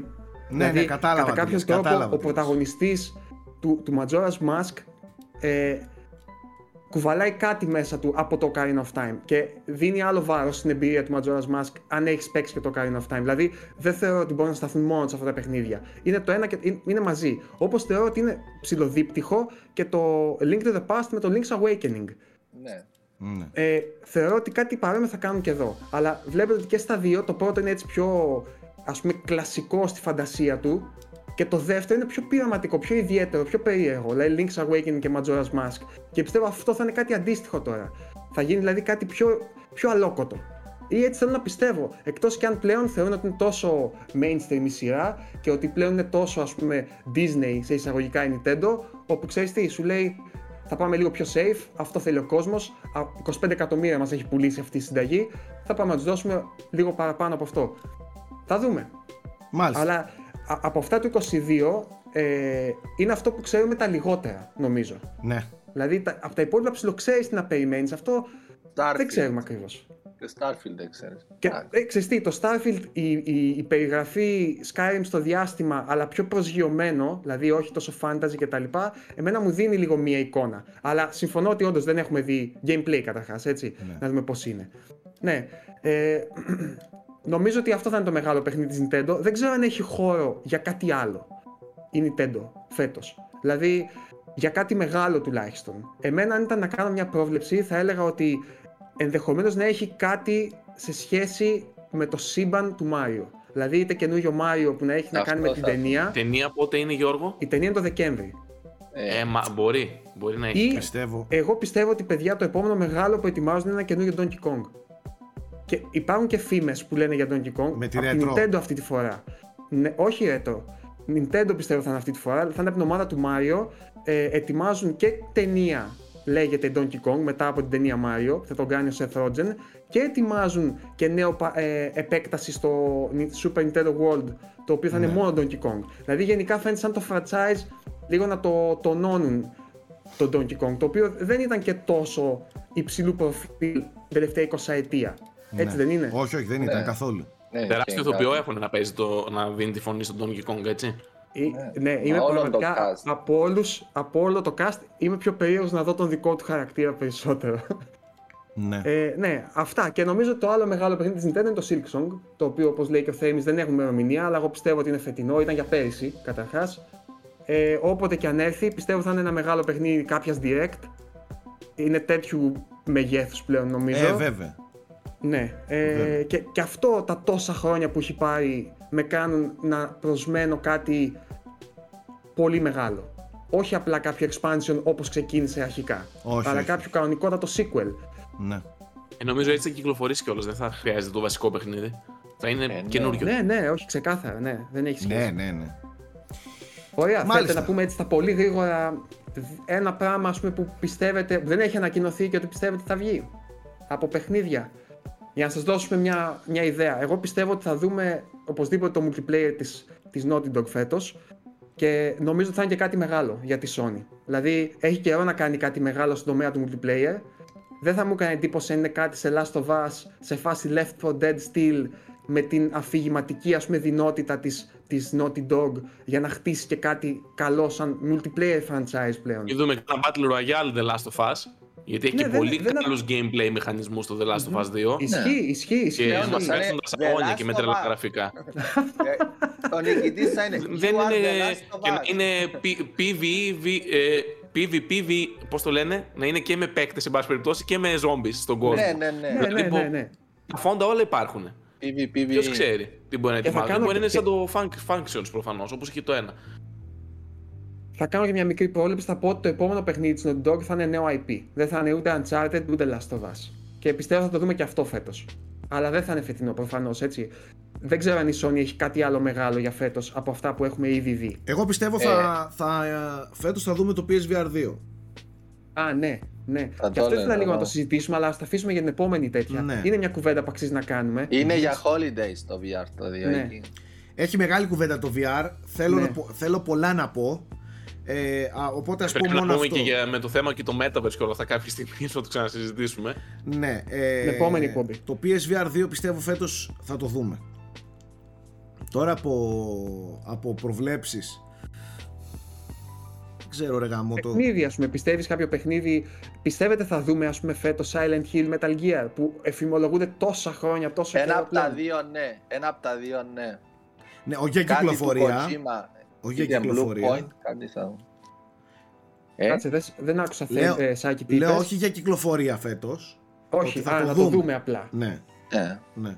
Ε, πιστεύω. Ε, μην, μην πολύ λέτε για Blue Point, πιο σίγουρο να το έχετε για Blobber Team που έχει επίσημη συνεργασία με την Konami. Ξαναλέω να είμαστε λίγο ναι. γεωμένοι στο ρεαλισμό. Καλή ναι, φαντασία ναι. Και, τα, και τα conspiracy theories είναι και της μόδας πλέον.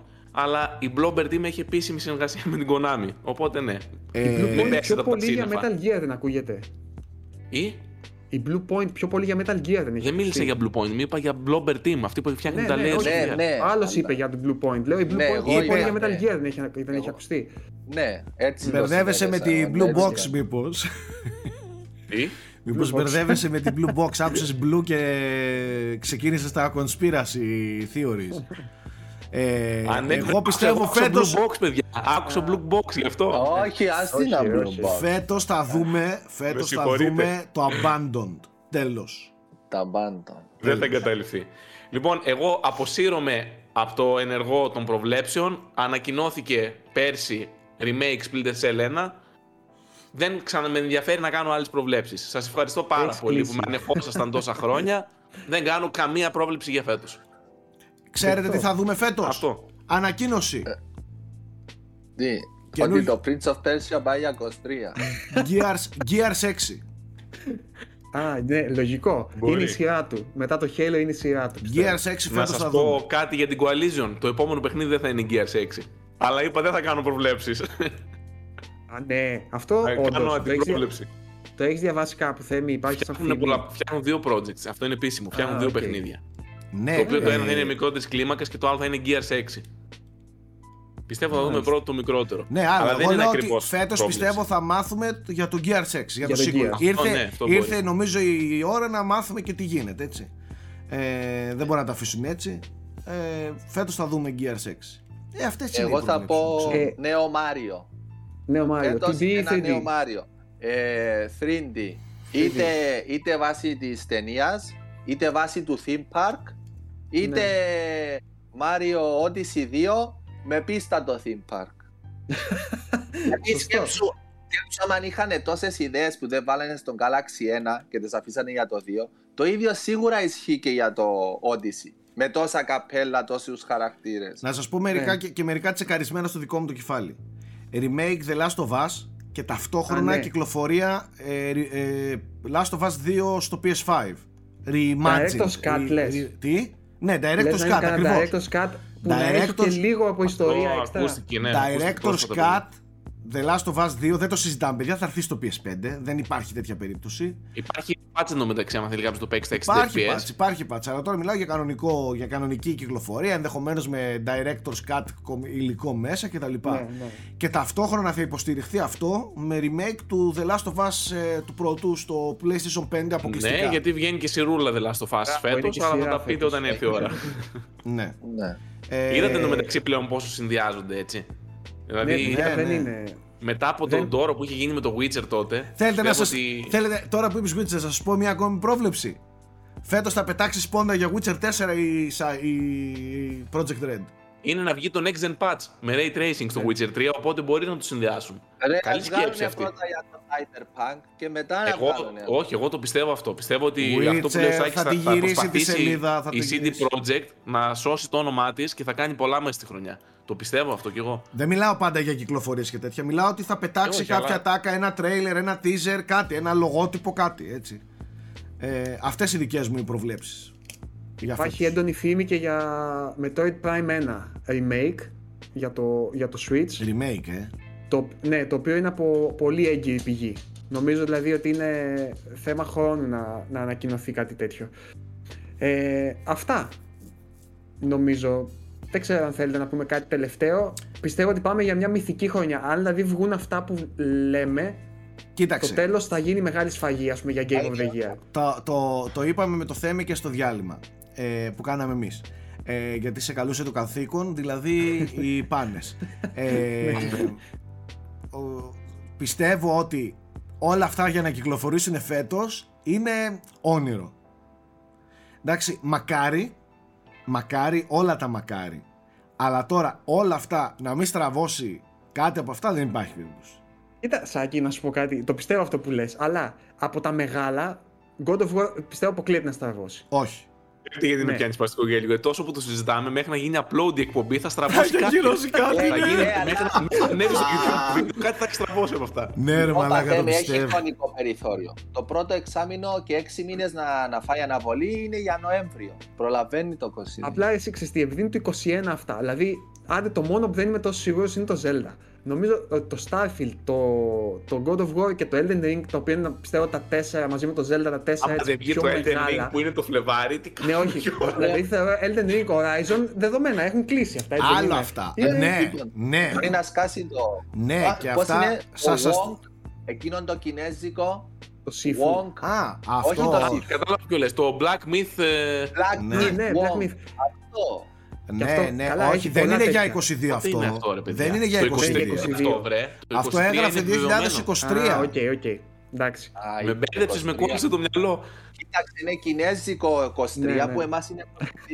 δεν κάνει ο Nike, γιατί δεν κάνει ναι, λάθος, καταλάβατε; είσαι, είσαι μεγάλο σύχαμα, Nike. Λοιπόν, ε, αυτά θα ρω. Σίγουρα, σίγουρα θα έχουμε αλλαγές.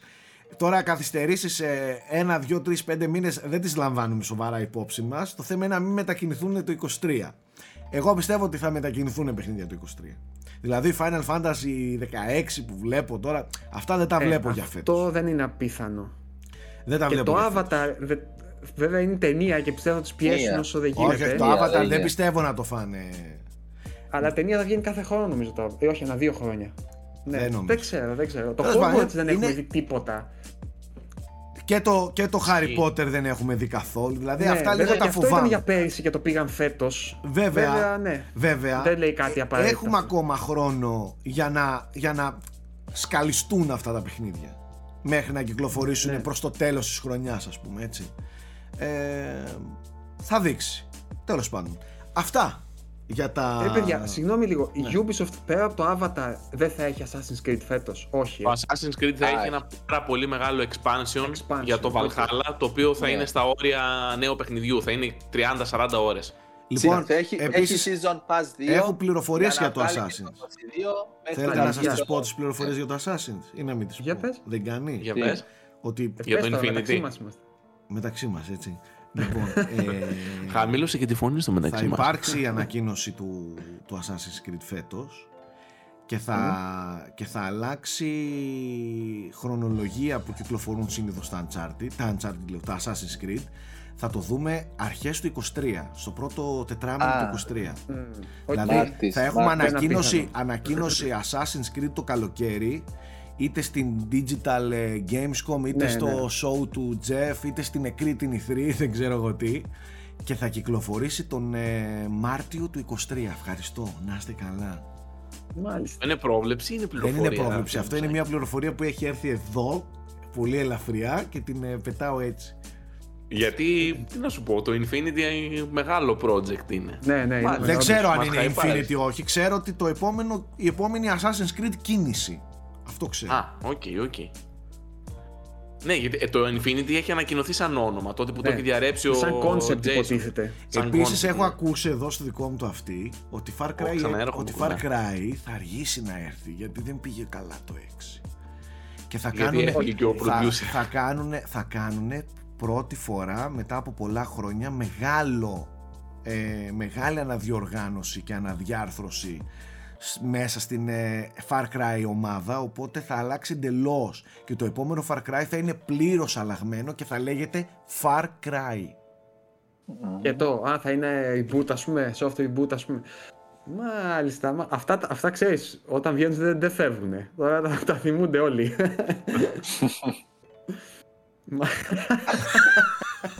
το, ξέρεις τι, το, το season pass του, του Valhalla θα έχει δύο expansions. Το ένα είναι αυτό που είπανε, το δεύτερο θα είναι το Beyond Good and Evil 2. Θα είναι στο με εκεί. Μόνο ένα. Δεν το βάζουμε καν πλέον στις λίστες. Όχι, όχι. Πιστεύω, αυτό Μαζί με το Skull and Bones και ναι, αυτά. Το Skull and Bones πιστεύω πάει. Θα θυμηθούν, θα θυμηθούμε κι εμείς. και το Skull and Bones φέτος θα εμφανιστεί. Εντάξει, οκ, okay, καταλάβαμε. Το Skull and Bones κλείσει εκπομπή να συνεχίσει στα texta. Το Skull and Bones θα κυκλοφορήσει φέτος μετά το καλοκαίρι. Σημειώστε τα αυτά που σας λέω. Το Skull and Bones. Ακούστε. Μάλιστα. Λοιπόν, να μην πετύχει τίποτα από τα τρία. Sea of Thieves Φαντάζεσαι να πέσει έξι και στα τρία. Είναι όλοι ψαρωμένοι τώρα τι μας λέει και απλά τα βγάζει το μυαλό του τώρα στην κούπα. Να έχει τρολάρει όλο τον κόσμο. Λοιπόν, λοιπόν, έλα, σας αφήνω. Μπαίνουν οι επόμενοι. Πάμε να μιλήσουμε για σινεμά. Δεν είναι παραδοσιακό frame rate να πούμε για now playing και τέτοια. Είναι, είπαμε, 2022 frame rate. Εντάξει. Πάμε στους επόμενους. Φυλάκια στου δυο σας. Και έχω φέρει δύο πανέμορφα ζούνια με παιδιά, περιμένετε να φέρω το μικρόφωνο πιο κοντά, με πάρα πολύ σεξουαλικό φωτισμό, έτσι, αισθησιακό, σκοτεινό, σεξι. Ο φωτισμός και των δύο αγοριών μας. Ε, θα ξεκινήσω από τα βόρεια της παρέας, στον Αντώνη τον Παυλίδη. Κάτσε να το συμμετέχουμε. Γεια σου Αντωνάκη. Τι λέει εκεί πέρα η Αγγλία μας; Πολύ καλά, καλή χρονιά να έχουμε. Καλή χρονιά και σε σένα αγόρι μου γλυκό. Ε, και έχουμε φυσικά στην, ε, στο Λονδίνο του, του, του Νότου της Ευρώπης, τη Θεσσαλονίκη. Δεν ξέρω γιατί τα λέω αυτά έτσι απλά τα λέω για να ταιριάζουν, να ακούγονται ραδιοφωνικά, όχι για άλλο λόγο. Σήμερα όντως στο Λονδίνο. ναι, στο Λονδίνο του Νότου λοιπόν, την όμορφη Θεσσαλονίκη ε, και τον ε, Κυριάκος Στυριάδη, γνωστό Εβραίος και ως Κούλης καλή χρονιά, παιδιά, καλή χρονιά. Να πούμε. καλή, καλή καινούρια, ε, πώς το λένε, σεζόν στα frame rate ε, από το 22 δηλαδή. Τα επεισόδια του 22. Ξέρεις, ξέρεις ποιο... Πιστεύω θα είναι train wreck. Κουλή, ε, κουλ, ξέρεις γιατί γελάω με το όνομά σου πάντα; Γιατί φίλε; Η πεθερά μου με φωνάζει κούλι. Από τι; Από τι; Από το μαλακούλι. Έτσι μου λέει. Κούλι, κούλι. Και τη λέω μια, και λέω μια μέρα. Λόγο, είμαι και τη λέω, Μαλάκα, ρε, έτσι με φωνάζει για πλάκα. Α, okay, όχι Μαλάκας, μαλακούλι. Όχι μαλακός, όχι από το μαλάκα. Έχουμε διευκρίνηση, εντάξει. Υπέροχη σχέση με την πεθερά μου, με λέει μαλάκα, ας πούμε. Ε, Τέλος πάντων.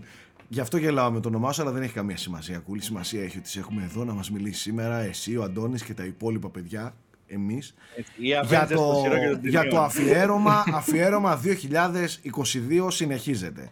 Οπότε έχω φέρει εδώ τα παιδιά μου να μας μιλήσουν και να μιλήσουμε συνολικά για τις πιο αναμενόμενες ταινίες και πιο αναμενόμενες τηλεοπτικές σειρές που θα δουν τα ματάκια μας μέσα στο τρέχον έτος. Ε, είτε αυτά είναι ταινίες στο σινεμά είτε όχι. Είτε είναι τηλεοπτικές σειρές στο Netflix είτε είναι σε στις υπόλοιπες ε, δημοφιλείς πλατφόρμες. Ε, θα αφήσω τον Γιώργο Πρίτσκα να συντονίσει αυτήν εδώ την κουβέντα και εγώ θα παρακολουθώ και θα επεμβαίνω εκεί που χρειάζεται. Θα ξεκινήσω να μιλάω κυρίως όταν μιλάτε για τις super hero ταινίες. Εκεί θα αρχίσω να, να λέω λοιπόν, πράγματα. Σου έχω και σκοτσέζε και super hero ταινίες. Αυτό θέλω. Κοίταξε, έχω φάει εδώ το. και έχω φέρει εδώ πέρα το, το, το φραπεδάκι μου. Πείτε τα εσείς όταν ε, λέτε για Spider-Man και τέτοια. Εγώ θα απέχω. Μάλιστα. λοιπόν, καταρχάς να πω ότι για οικονομία χρόνου ας πούμε, και για λίγο έτσι ίντριγκα έχουμε διαλέξει πάνω κάτω 10 ταινίες και πάνω κάτω 10 σειρές για το 2022. Τις υπόλοιπες μπορείτε να πάτε στο unboxholics.com. Έχει ολόκληρες λίστες με ταινίες έχει αυτή τη στιγμή, με σειρές θα έχει σύντομα κιόλας. Να διαβάσετε όλες τις ταινίες και όλες τις σειρές που περιμένω μέχρι το, μέσα στο 2022. Λοιπόν, ε, βλέποντας τις λίστες λίγο και ψάχνοντας τι ταινίες, παιδιά, συνειδητοποιώ ότι στο σινεμά έχουμε πολύ μικρότερο κύκλο marketing. Δηλαδή, για πολλές από αυτές τις ταινίες, ενώ είναι να βγουν φέτος, δεν ξέρουμε τίποτα. Οπότε πάμε λίγο βάσει ονομάτων και βάσει προσδοκιών ε, για αυτά που, που θα δούμε. Ε, έχω ξεκινήσει, έχω βάλει νούμερο ένα στη λίστα μια ταινία την οποία ξέρουμε όμως αρκετά και μάλιστα ο, ο, ο φωτισμός του Κούλι πίσω μας προειδεάζει λίγο. Μιλάω για τον Batman του Matt Reeves. Ακόμα ένα Batman, αλλά αυτό δεν φαίνεται να είναι όντως ακόμα ένα Batman της σειράς. Ε, και τα τρέιλερ και όλη η δημιουργική ομάδα που είναι από πίσω ναι, ε, φαίνεται φανταστική. Δεν ξέρω τι λέτε εσείς. Ο Κούλης, ε, το έχουμε συζητήσει, ξέρω ότι γουστάει πολύ. Επειδή δεν συνηθίζετε να μιλάω όταν μιλάτε για ταινίες με, με σούπερ ήρωες, ε, εδώ θέλω να μιλήσω. Και ως Α, για πες, για πες, έχεις δει τα τρέιλερ. Έχω δει τα τρέιλερ, είμαι πολύ εντυπωσιασμένος από αυτό που βλέπω. Όλο αυτό το, το πολύ σκοτεινό νουάρ ύφος, εγώ το λατρεύω. Από τον τρόπο που, ε, που ενσαρκώνεται ο Batman και η φιγούρα του ε, μέχρι, τι να πω, όλη τη φωτογραφία που φαίνεται ότι θα έχει η ταινία. Σάκη την κάνει ο Greg Fraser του Dune, έτσι. Έτσι. Ε, είναι ο ίδιος από πίσω, ναι. Ε, δεν ξέρω, εμένα αυτή η ταινία, παιδιά, ε, και ξαναλέω δεν είμαι καν εδώ, ε, δεν είμαι καν σε, σε αυτού του είδους τις ταινίες.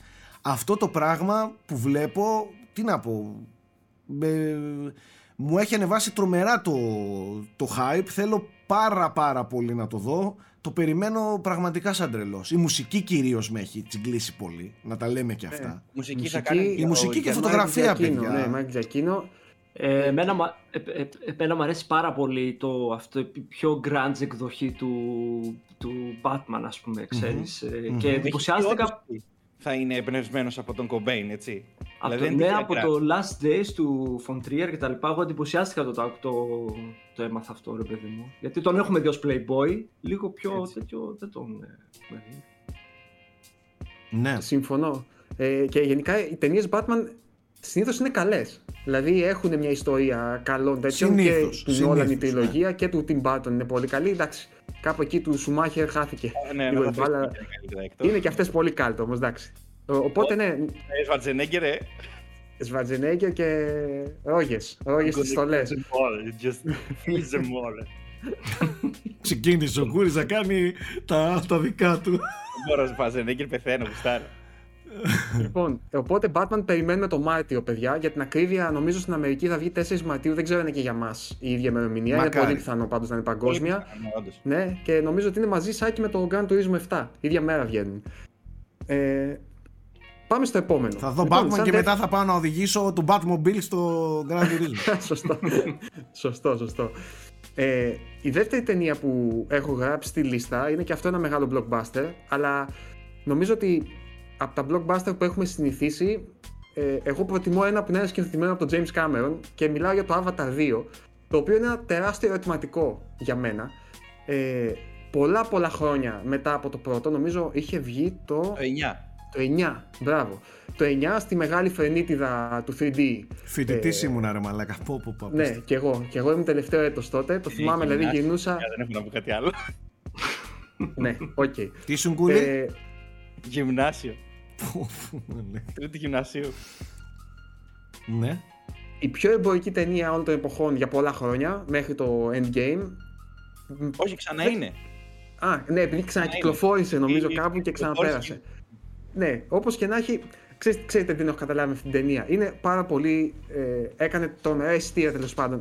Δεν ξέρω αν έχει αφήσει το ίδιο αποτύπωμα στο, στην κουλτούρα, ας πούμε, στο, στον πολιτισμό όσο άλλες παρομοίως με δημοφιλείς ταινίες. Γιώργο, δεν ακούω σίγουρα να λένε ότι είμαι φαν. Διαφωνώ. Διαφωνώ. Για πες. Εμένα μου αρέσει το Διαφωνώ... Το, το θεωρώ πολύ καλό δηλαδή. Διαφωνώ κάθετα. Νομίζω ότι έχει, έχει συνδεθεί πολύ με τη λέξη blockbuster το Avatar. Δηλαδή, εγώ θα το ακούσω του τύπου δεν είναι και Avatar, αλλά είναι καλό blockbuster. Α, ναι. Okay, το, ακούω συχνά, το ακούω συχνά τη λέξη avatar για να περιγραψεις κάτι huge στο σινεμά. Ναι. Έτσι. Και εμένα μου αρέσει η ταινία. Αρκετά κιόλας. Έτσι. Ε, ήταν ένα. Ήταν ο ορισμός του blockbuster, φίλε. Δεν γίνεται πιο blockbuster. Ναι. Έτσι. Ήταν και συνδεδεμένο με το 3D. Ok. Okay, ναι. Που δίνανε γυαλιά για να μπεις στις αίθουσες να το δεις και ήταν σοκαριστικό εκεί πέρα. Ήταν χτισμένο πάνω στο 3D με εκείνες τις υπτάμενες μέδουσες που νόμιζες βγαίνανε έξω από τη... Ναι. Οπότε ε, γενικά Γιώργο, Κάμερον επίσης, ε, ο άνθρωπος αυτός μόνο αυτό ξέρει να κάνει. Ε, δεν ξέρω, τώρα για το 2 αν με ρωτάς, δεν έχω ακούσει ακόμα κάτι, δεν έχω, δεν έχω αισθανθεί το hype. Αλλά νομίζω ίσως και είναι νωρίς. Έχω παράπονα. Ως προς τι... Ότι ο κόσμος λέει πούμε, για ποιο λόγο και τέτοια και τι να κάνουμε ένα Avatar 2 και θα είναι μια τεράστια αποτυχία είναι... και κάτι τέτοιο. Ξέρετε ότι έχει γυρίσει τρία; Είναι το, το, ναι, το, το, το, 2, το 3 και το 4 ναι. γυρίζονται back to back. Ναι, Δεν έχουν ολοκληρωθεί νομίζω όλα. Και από ό,τι διάβαζα, έχει κατασκευαστεί η μεγαλύτερη πισίνα στην ιστορία, ας πούμε, γι' αυτό. Η μεγαλύτερη σε βάθος. Γιατί έχει πολλά υποθαλάσσια πλάνα. Ο Κάμερον έχει λόξα μεγάλη, ας πούμε, το βυθό και τη θάλασσα. Από, από την Άβυσσο ακόμα. Ε, οπότε σίγουρα έχει ταλαιπωρήσει πολύ το cast και το crew του εκεί πέρα και σίγουρα θα είναι κάτι εντυπωσιακό γιατί νομίζω ότι περίμενε να φτιαχτεί κάτι πάλι για να μπορέσει να το γυρίσει. Δηλαδή κάτι τεχνολογικά ε, έχει κάποιες καινοτομίες πάλι για να γυρίσει το, το Avatar 2. Για να δούμε. Είμαι περίεργος να δω πώς θα πάει εμπορικά γιατί έχει δεσμευτεί για άλλες δύο ταινίες όπως ξαναλέω. Ε, ε, συνολικά.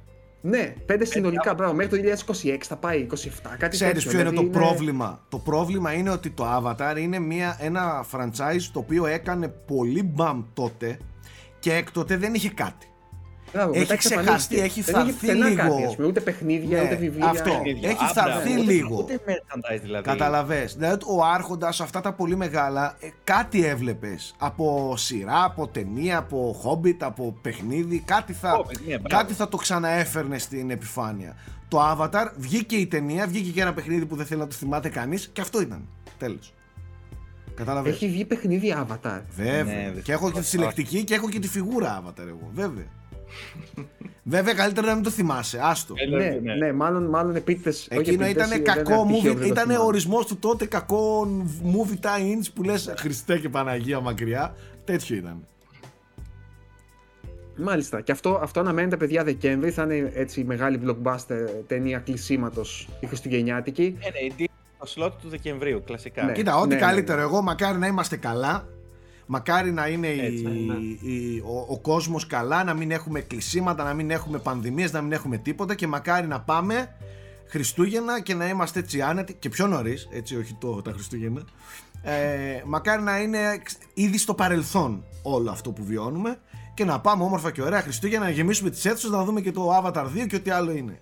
Και να το δούμε όπως πρέπει έτσι, ε, εσύ, βέβαια, στη μεγάλη ε, βέβαια. Τώρα εντάξει. Μεγάλο event τέλος πάντων, το Avatar. Ε, τέλη Δεκεμβρίου, James Cameron επιστροφή μετά από πολλά χρόνια.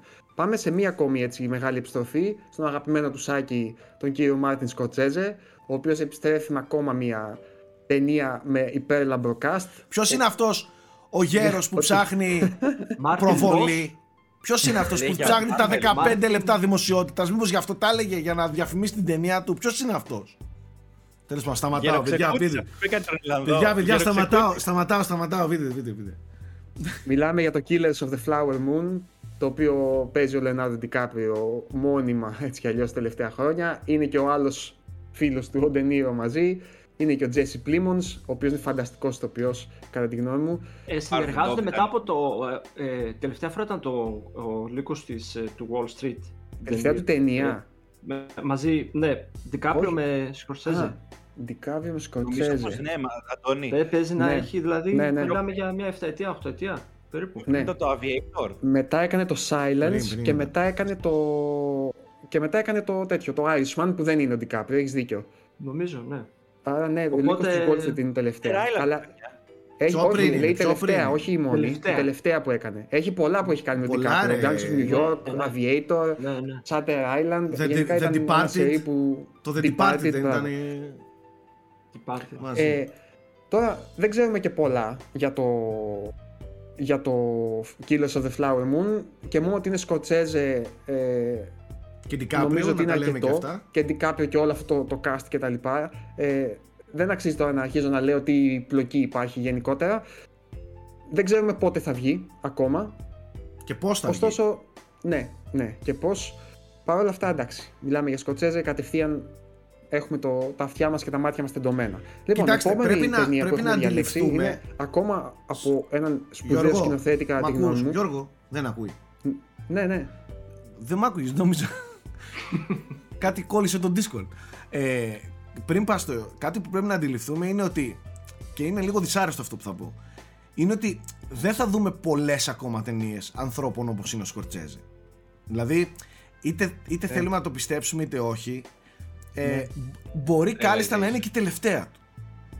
Σκορσέζε, Clint Eastwood, ξέρεις όλοι αυτοί. Ναι, δηλαδή είναι λίγο, είναι λίγο παράξενο όταν το σκέφτεσαι. Ridley Για, Scott. εμείς ναι, είμαστε συνηθισμένοι η νέα ταινία του Σκορτσέζε. Κάποια στιγμή θα είναι η τελευταία νέα ταινία του Σκορτσέζε. Έτσι, μακάρι να κάνει άλλες 10 ο άνθρωπος. Αλλά Ισχύει. είναι, είναι μια διαπίστωση που πρέπει να την κάνουμε, ας πούμε. Ναι, ναι, και ξέρεις τι είναι αυτό που λέει ο Αντώνης.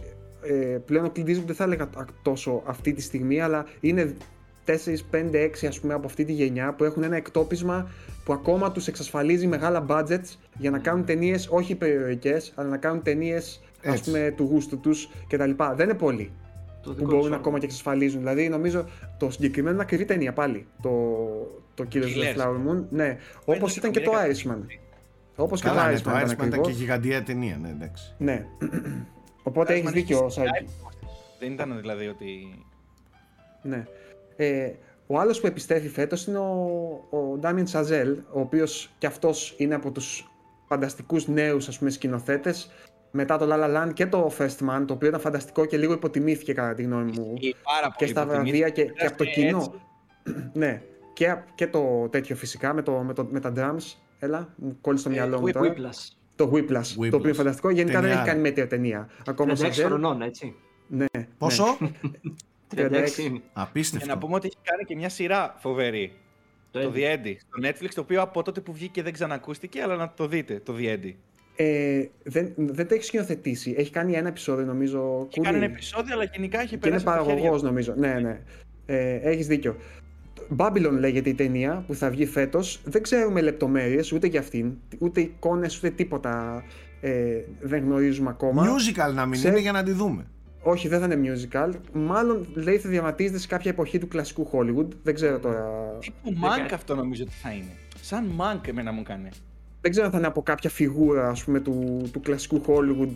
Αλλά όπως και να έχει, ναι, είναι ένας σκηνοθέτης που ό,τι και να κάνει έχουμε και εκεί στραμμένη την προσοχή μας, ρε παιδί μου. Σίγουρα. Τώρα έχει Brad Pitt μέσα, έχει Margot Mm. Robbie, έχει μεγάλο cast για ακόμη μια φορά. Αυτή η Οπότε- Μάρκο Ρόμπιν μαλάκα παίζει παντού ή μου φαίνεται. Τι Παντού. κάνει; Ναι, ναι, ναι. Παντού. Είναι πολύ hot όνομα αυτή Είναι τη και καλή στιγμή. κιόλας. Ναι, είναι Ισχύει, πολύ Margot καλή. Τι λέμε Παιδιά, δηλαδή, παιδιά, είναι, ε, είναι πραγματικά καλή ηθοποιός η Μάργκοτ Ρόμπιν. Πολύ καλή. Αν- Πέρα Ανίσχυρη από ότι είναι, πανίσχυρη. προσπάθησε η βιομηχανία να την περάσει ως την, ομο- την όμορφη και τη σεξy και τα λοιπά, είναι πραγματικά καλή ηθοποιός. Δηλαδή τους ρόλους που παίρνει, τους αξίζει ρε φίλε. Ναι. Ε, Δηλαδή στο καταρχάς, Wall Harley Quinn Street- κάνει φανταστικά. Ε, εγώ νομίζω ότι είναι λίγο υποτιμημένη η ερμηνεία της ως Harley Quinn. Είναι φανταστική. Δεν, δεν έχω δει εκεί, αλλά κανένα δυο Άγγελα, έτσι που βάζεις έχω δει πλάκα. είναι πραγματικά Βάζεις πλάκα, πολύ είναι καλή φανταστική. ηθοποιός η Μάργκοτ Ρόμπιν. Ναι, ναι, συμφωνώ. Ε, θα πάω σε ένα που ξέρουμε πράγματα και έχουμε δει και το έχουμε ξανασυζητήσει και νομίζω ότι όλοι είμαστε ε, κατενθουσιασμένοι. Μιλάω για το Northman, το οποίο είχαμε πρόσφατα ένα τρέιλερ. Αυτό πλησιάζει, είναι τον Απρίλιο νομίζω, βγαίνει. Ε, είναι από το σκηνοθέτη του Lighthouse. Είναι The Witch. πάλι, ναι, πάλι φαίνεται τρομερά ατμοσφαιρικό κτλ. Εντάξει. Ε, Δεν σας θύμισε λίγο το Hellblade σε σημεία; ναι, ναι, Ναι, ναι. ε, ναι. εκεί θα Και παίξει. Εκείνο είναι το στυλ που θα παίξει, να ξέρεις. Φαίνεται ότι θα παίξει εκεί. Σε αυτό το, το, το λίγο Βαρύ σκανδιναβικό, ας πούμε. βαρύ σκανδιναβικό, αλλά με, με στοιχεία λίγο, ξέρεις, παράξενα. Παράνοια, παράνοια παράνοια, τρέλα. Ναι. στο, στο μυαλό μέσα και τέτοια, ας πούμε. Δεν θα είναι το, το, το Εντάξει, κλασικό... Είχε και κάτι από Green Knight, αλλά στο πιο brutal του. Ναι, ναι, τα κάδρα του είναι πολύ περιποιημένα. Με την έννοια αυτή. Καλά τώρα, μόνο τις υπόλοιπες ταινίες να δείτε, αρκεί ναι, δεν ναι, θέλει. ναι, ναι. Δείτε το Lighthouse, αν αντέχετε. Η επόμενη ταινία θα αλλάξουμε τελώς ύφος και, και στυλ. Πιο πολύ την έβαλα γιατί έχει σχέση με, το, με βιντεοπαιχνίδια. Θα μπορούσα να βάλω και το Uncharted εδώ πέρα. Δεν ξέρουμε αν θα είναι καλό. Εγώ δεν είμαι και πολύ αισιόδοξος για να είμαι ειλικρινής. Ε, μιλάω για την ταινία Mario. Εμπλέκεται με ένα Miyamoto. Ε, αλλά είναι από ένα στούντιο το οποίο δεν έχει δώσει κάτι συγκλονιστικά καλό, κατά τη γνώμη μου, στο, στο animation. Γιώργο, είναι θα είναι πιο... CGI. Ναι, CGI, είναι CGI. Έχει ένα πολύ καλό cast από πίσω, mm-hmm. αν και ο Chris Pratt είναι λίγο αμφιλεγόμενη επιλογή, κατά τη γνώμη μου. Όλα τα υπόλοιπα όμως θεωρώ ότι είναι πετυχημένα και μάλιστα είναι φωνές που λες: Είμαι περίεργος να δω πώς έχει κάνει το χαρακτήρα ο, ο συγκεκριμένος ηθοποιός. Ναι. Όπως ας πούμε ο, ο, Seth Rogen με τον Donkey Kong ή ο, η Anya Taylor Joy με την Peach κτλ. Ε, βγαίνει Δεκέμβρη και αυτό δεν έχουμε δει τίποτα. Υποψιάζομαι ότι η Nintendo θα αφιερώσει είτε σε direct είτε σε κάτι, δεν ξέρω, ιδιαίτερο δικό της. Νομίζω είναι μεγάλο event για αυτήν η ταινία Mario και νομίζω ότι από αυτό εξαρτάται και πώς θα κινηθεί μετά σε επίπεδο ταινιών και σειρών. Γιατί νομίζω ότι έχει βλέψεις, όπως και όλες οι υπόλοιπες εταιρείες, για, για περισσότερα πράγματα. Ναι. Οπότε είμαι πολύ περίεργο να δω πώς θα είναι, γιατί παραδοσιακά ο Μάριο δεν είναι, δεν είναι χαρακτήρας. Δηλαδή δεν έχει επιθυμίες. Δεν, έχει, δεν μπορείς να στήσεις εύκολα πάνω από μια πλοκή. Να πεις ότι ξέρεις. Η επιθυμία του είναι πάνω να σώσει την πριγκίψα, αλλά νομίζω είναι πολύ ε, ε, απαχαιωμένο και ξεπερασμένο πλέον αυτό του είδους σενάριου, ας πούμε. Οπότε είμαι περίεργος να δω πώς θα το προσεγγίσουν και, και, και πώς θα τον μεταφέρουν στην οθόνη και πώς θα μιλάει επίσης. Εγώ νομίζω ότι είναι και ένα πείραμα της Nintendo να, να μπει λίγο στο, στο κόλπο που έχουν μπει πλέον όλοι. Ναι, ε, είναι. Και θα το δείτε στην πορεία της κουβέντας και από την πλευρά της Microsoft και από την πλευρά της Sony franchises μπαίνουν και στο σινεμά και στο, ε, στην τηλεόραση. Ε, νομίζω ότι η Nintendo δεν, δεν, δεν ήθελε να μείνει πίσω και κάνει έτσι ένα ναι. σίγουρο ξεκίνημα με Μάριο. Έτσι. Τώρα, αντικειμενικά, Γιώργο, δεν θα πας να το δεις στο σινεμά, θα πας.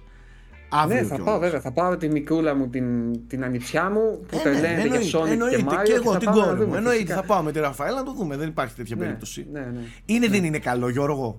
Είναι δεν είναι καλό, θα το δω. Ναι, ok. Okay. Είναι σίγουρο. Έχεις δίκιο. Απλά ξέρεις τι, είμαι περίεργος να δω η εμπλο... ο Μιγιαμότο έχει, είχε πάντα βλέψεις λίγο κινηματογραφικές. Αν θυμάστε, έχει κάνει και κάποια shorts με το Pikmin, τα οποία mm-hmm. τα έχει κάνει και ο ίδιος. Mm-hmm. Ε, είμαι περίεργος να δω πώς έχει μεταφέρει την ουσία του χαρακτήρα στο σινεμά. Ε, από Illumination Studio είναι, δεν ξέρω αν το είπα πριν, που έχει κάνει τα Minions και το Despicable Me κτλ. Δεν okay. είναι κακό στούντιο. Δεν είναι, είναι κακό. Δεν, δεν είναι κακό στούντιο. Ναι. Ειδικά στο κομμάτι του animation δηλαδή... είναι πολύ καλό. Η Illumination είναι, κα... είναι πολύ δυνατή, ρε παιδιά. Ναι. Μ' αρέσει το Despicable Me το πρώτο. Δεν μ' αρέσουν τόσο τα Minions μετά. Γιατί, θα σου είναι... πω, ξέρεις γιατί; Γιατί τώρα έγινες μπαμπάς. Σε λίγο θα, θα σα αρέσουν Α, και ναι. αυτά. Και, εντάξει, επίσης δεν απευθύνεται σε μένα προφανώς αυτές τι ταινίες. Έτσι δεν απευθύνονται. Όχι. Η Ραφαέλα, ε... να σου πω ότι έχει ψύχωση με τα Minions. Είχε. Ναι. Ναι, ναι. Ισχύει. Ισχύει πάρα πολύ. Ο Κούλη okay, ξέρει. Για... Μπανάνα, μπανάνα. η, η Ραφαέλα τον Κούλη τον φωνάζει μπανάνα. Ακόμα και σήμερα. Ακόμα και σήμερα. λόγω των Minions. λόγω, λόγω των Minions. Γιατί έκανε πολύ ναι, ωραία ναι. μίμηση το, τα Minions που λέγανε μπανάνα, μπανάνα. Ναι. Ε, ξεκάθαρα. Αυτά Minions. Okay. Επίσης, ξέρετε, είναι και μια ταινία ε, που έχει, θα έχει και αυτό λίγο. Δηλαδή θα πάνε να τη δούνε κόσμος φάση video game nerds, ξέρω εγώ, που πάνε για το Mario και θα είναι και τα παιδάκια ή τα παιδιά που είναι το κοινό της. Φαντάζομαι. Θα είναι λίγο περίεργη η κατάσταση δηλαδή. Κοίταξε, Γιώργο, θα... Γιώργο, δεν συμφωνώ. Δηλαδή, δεν νομίζω ότι κάποιος θα πάει ως gamer να δει το Mario και δεν θα περιμένει ότι θα έχει μικρές ηλικίες μέσα στην αίθουσα. Δεν το λέω εγώ ότι θα είναι κακό για αυτούς. Ναι, όχι. Αλλά θα είναι εντελώς δύο διαφορετικές οπτικές γωνίες, πιστεύω. Κατάλαβες. Εγώ σου δηλαδή, λέω ότι θα πάνε, θα πάνε πολύ, πολύ καρπάδες και πρίτσκιδες με ανήψια και παιδάκια που είναι και gamer αυτοί και gamer τα παιδιά τους και τα ανήψια yeah. τους και παίζουν Μάριο. Ναι, θα έχει ενδιαφέρον να δούμε πώς θα είναι επιτέλους. Στην τελική δεν υπάρχει κάτι πιο όμορφο, ρε παιδιά. Επίσης, παιδιά, σας προτείνω όχι με τα παιδιά σας, μόνοι σας να καθίσετε να δείτε την πρώτη ταινία Super Mario με Dennis Hopper ε, ως Bowser, η οποία είναι ένα επικό ναυάγιο, αλλά είναι τόσο κακή που είναι όχι απλά κάλ, παιδιά, είναι έπος. Έχουμε ακόμα ένα ενδιαφέρον animation φέτος. Πάρα πολύ. Ισχύει. Το οποίο είναι το Lightyear και είναι, παιδιά, ουσιαστικά η δραματοποίηση του Buzz Lightyear, έτσι, η, η προσγειωμένη version του Buzz Lightyear, ας το πούμε, η πιο εξανθρωπισμένη version που θα δούμε του Buzz Lightyear, ε, σαν πορτρέτο του χαρακτήρα θα είναι. Κάτι τέτοιο. Ναι, πολύ ιδιαίτερο concept. Είναι πολύ ιδιαίτερο concept. Επειδή το αναφέραμε και πριν. Θυμίζει First Man. Ε, λίγο. Ε, ναι. Θύμισε και κάτι από ε, λίγο Interstellar θέλουν στο υφάκι του. Είχε αυτή τη μοναχικότητα στο διάστημα κτλ. Να το δούμε πολύ έναν ήλιο εκεί στο, στο trailer. Ναι, ναι, Pixar είναι, οπότε είναι ψηλοεγγύηση όσον αφορά την ποιότητα του animation κτλ. Έτσι, δεν είναι ο Tim Allen στη φωνή Όχι. αυτή τη φορά, το οποίο ήταν και γενικά έτσι υπήρξε controversy γύρω από το Επειδή την παίζει ένα νεότερο, μια νεότερη εκδοχή, έτσι. έτσι ε, ναι, όχι, Αντώνη, πιστεύω εδώ θα, θα υπάρχει μπέρδεμα. Παιδιά, δεν είναι, δεν είναι το παιχνίδι στο, στο Toy Story ναι, της ταινίας είναι το παιχνίδι. Ναι. Εντάξει, είναι το παιχνίδι που έχει κατασκευαστεί από την εταιρεία, ας πούμε, δεν ξέρω ποια είναι. Ναι, και έχει ένα συγκεκριμένο χαρακτήρα με βάση την κατασκευή του. Εδώ είναι ο χαρακτήρας από τον οποίο έχει εμπνευστεί και έχει γίνει το, το παιχνίδι. Ναι. Μπράβο. Οπότε Είναι, είναι, είναι, είναι, σαν να σου λέει ότι είναι στο σύμπαν του Toy Story. Πολύ κάποιος... Ναι, πολύ μέτα. πολύ μέτα. Μόνο να μην γίνει η Matrix. Αυτό. Να μην καταλήξει η Matrix με το τόσο μέτα. Ε, τον υποδείται φυσικά ο, ο Chris Evans, Chris ο Captain ναι. America, έτσι, για όσους δεν τον ξέρουν αλλιώς. Ε, Νομίζω του πάει πολύ, ε, δεν ξέρω έτσι, αυτό το... Έχει αυτή την Αμερικανίλα, έχει αυτή την Αμερικανίλα που θέλει ο Μπάζ, να το πούμε αυτό. Φωνή, ναι. Το έχει, εντάξει. Ε, δεν θυμάμαι τώρα πότε βγαίνει, νομίζω για καλοκαίρι είναι, προς καλοκαίρι πάει Καλοκαίρι είναι, καλοκαίρι, ναι, καλοκαίρι. η κυκλοφορία του. Ε, να το δούμε, ενδιαφέρον και από, ναι. το, και από το τρέιλερ Σίγουρα. που είχαμε δει ήταν όντως ενδιαφέρον. Το τρέιλερ του είναι πολύ παράξενο. Πολύ παράξενο για. Αλλά πολλοί κόσμοι νομίζουν ότι είναι Toy Story, αλλά θα απογοητευτεί. Δεν είναι. Όντως, όντως. Ε, εμένα με, εμένα με, με, με αρρωσταίνουν αυτά, να ξέρετε. Λα, ναι, τα λατρεύω αυτά, αυτά τα, αυτές οι απότομες αντιθέσεις σε, ναι, ναι. σε ταινίες και spin-offs και τα λοιπά εγώ τα λατρεύω, πεθαίνω ε, Τέλος πάντων. Συμφωνώ. συμφωνώ. Πάμε παρακάτω. Ε, ναι, θα αλλάξω εντελώς πάλι ύφος και θα πάω για σε μια ταινία η οποία έχει ήδη προβληθεί σε κάποια φεστιβάλ και έχω ακούσει παιδιά ήδη ε, σχόλια του τύπου μία από τις πιο τρομακτικές ταινίες των τελευταίων χρόνων. Μιλάμε για το νέο φιλμ του Scott Derrickson και είναι το Black Phone. Παίζει ο Ethan Hawke, αν δεν κάνω λάθος. Ε, είναι, είναι horror, horror. Νομίζω ότι από ό,τι διάβαζα στην συνέντευξή του, ε, στόχευαν να δημιουργήσουν ένα νέο έτσι horror icon ε, ενός δολοφόνου πάλι με μάσκα κτλ. Ναι. Άμα δείτε και την αφίσα της ταινίας φαίνεται. Ναι, είναι όντως. Ναι.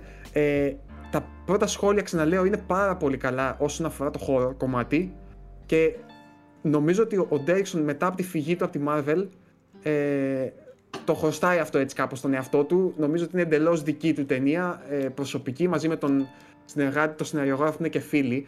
Ε, οπότε αναμένω από τα χώρο, χώρο της φετινής χρονιάς αυτό να είναι από αυτά Κοίταξε, που θα περισσότερο. Τα, τα, είναι το και χώρο... ανάμεσα στα, στα πιο αναμενόμενα βάσει ερευνών που έχουν γίνει σε, mm. στην Αμερικάνικη αγορά ας πούμε είχε βγει μέσα στην πεντάδα των πιο αναμενόμενων χώρων ταινιών για... Το horror ε, genre γενικότερα χρειάζεται έτσι μερικά είδωλα πάλι όπως υπήρχαν κάποτε. Ναι, ε, Δηλαδή, ότι ανα, ανακυκλώνονται πλέον. Ανακυκλώνονται έτσι, δηλαδή... πολύ και κανένα δυο μόνο έχουν ξεχωρίσει σαν brands τύπου Conjuring και τέτοια πράγματα. Ε, ναι. Conjuring, όπως θέλετε πείτε το. Ε, χρειάζεται λίγο, ενώ έχουν επιτυχία... Θέλει λίγο καλτήλα. Ναι, ε, χρειάζεται λίγο scream η κατάσταση, κατάλαβες, λίγο Halloween. Είναι το οποίο βγαίνει τώρα, έτσι, το ξέρετε. Ε, το Scream. Το καινούριο Scream. Ναι, ναι, έχει καινούριο ναι, Scream. Ναι, ναι, ναι, τώρα. ναι, ναι, ναι, ναι, τώρα παίζει στους κινηματογράφους. Ναι. Συμπαθητικό πρέπει να είναι από ό,τι ξέρω. Εντάξει, είναι, είναι Scream, ναι. Είναι το Scream.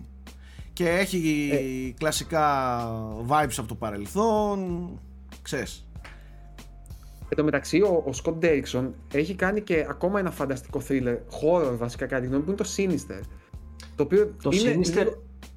Συγγνώμη, ναι, πες, γύρω θα έλεγα ότι λίγο χάθηκε όσο και καλά Conjuring Clone, αλλά για μένα ίσως και καλύτερο, ας πούμε. Προφανές δηλαδή... και, προφανέστατα και είναι καλύτερο. Λες την ταινία ναι. με τις κασέτες, τις βιντεοκασέτες. Μπράβο, μπράβο, ναι. μπράβο, Το, το, πρώτο, το πρώτο μέρος νομίζω ήταν ό,τι πιο τρομακτικό έχω ναι, δει. Ναι, ναι, ξεκάθαρα. Ξέρεις, με ξεκάθαρα, ξεκάθαρα, φανταστικό. Διαδραματίζεται σε ένα σπίτι το μέσα. Και κάθεται και βάζει το. Είναι, είναι απίστευτο. Μετά λίγο με χάλασε. παίζει πάλι ο Ethan Hawke. Ναι, Α, ναι, ο ναι. Ethan Hawke είναι πάλι, έχεις δίκιο, έχεις ναι. δίκιο, έχεις δίκιο. Ε, και έχει μια από τις ωραίες αρχές. Yeah, εξορκισμό της Emily Rose και νομίζω έχει κάνει και, και το Deliver Us From Evil που είναι πάλι ναι. thriller με εξορκισμό ναι. το οποίο δεν ήταν νομίζω τόσο έτσι, καλό. Έτσι. Νομίζω παίζει ο Eric Bana σε αυτό. Deliver Us From Hell μήπως. Deliver Us From Evil νομίζω. From Evil και εγώ νομίζω είναι. Ναι, εξόρκησε το κακό λέγεται στα ελληνικά. Δεν ήταν και τόσο καλό. Όχι, αυτό δεν ήταν. Αυτά τα έχω δει όλα, να ξέρετε. Είμαι... Και παραγωγή Blumhouse είναι νομίζω το Black Phone, οπότε. Ακόμα δεν υπήρχαν βιντεοκλαμπ, να τα λέμε αυτά έτσι. Όλα, όλα. ωραία. Ακόμα ένα λοιπόν thriller που περιμένουμε είναι και αυτό έχει από πίσω του έναν δημιουργό που έχει κάνει πολύ θόρυβο τελευταίο καιρό. Είναι Jordan Peele, το οποίο λέγεται Nope και τι έχουμε Ξέρουμε μόνο μία αφίσα, το οποίο είναι με ένα σύννεφο και κάτι λα, λα, λαμπάκια να βγαίνουν από αυτό. Τα ετός, κάτι τέτοιο είναι. ναι, λένε ότι είναι χώρο. Δεν, δεν ξέρουμε τίποτα άλλο απολύτω. Το Άσταν, πούμε. Ναι, ναι, ναι. Εκεί το Άσταν καλό για μένα, δεν είναι κακό. Πολύ καλό ήταν. Δεν ξέρω. ήταν καλύτερο από το Get Out. Α, καλύτερο. Ναι, εγώ είμαι από αυτούς. Εγώ το θεωρώ. Εγώ είμαι από αυτούς. Περίμενε, περίμενε. Και εγώ, και εγώ. Λέτε ότι το As ήταν καλύτερο από το Get Out. Εγώ ναι. ναι. είμαι στη μειοψηφία που λέει ότι είναι το As καλύτερο από το Get Out. Δεν ήταν, αλλά το αναγνωρίζω. το σέβομαι. Δεν ήταν. Το μοντάζ, το μοντάζ και η σκηνοθεσία του Get Out δεν υπάρχει.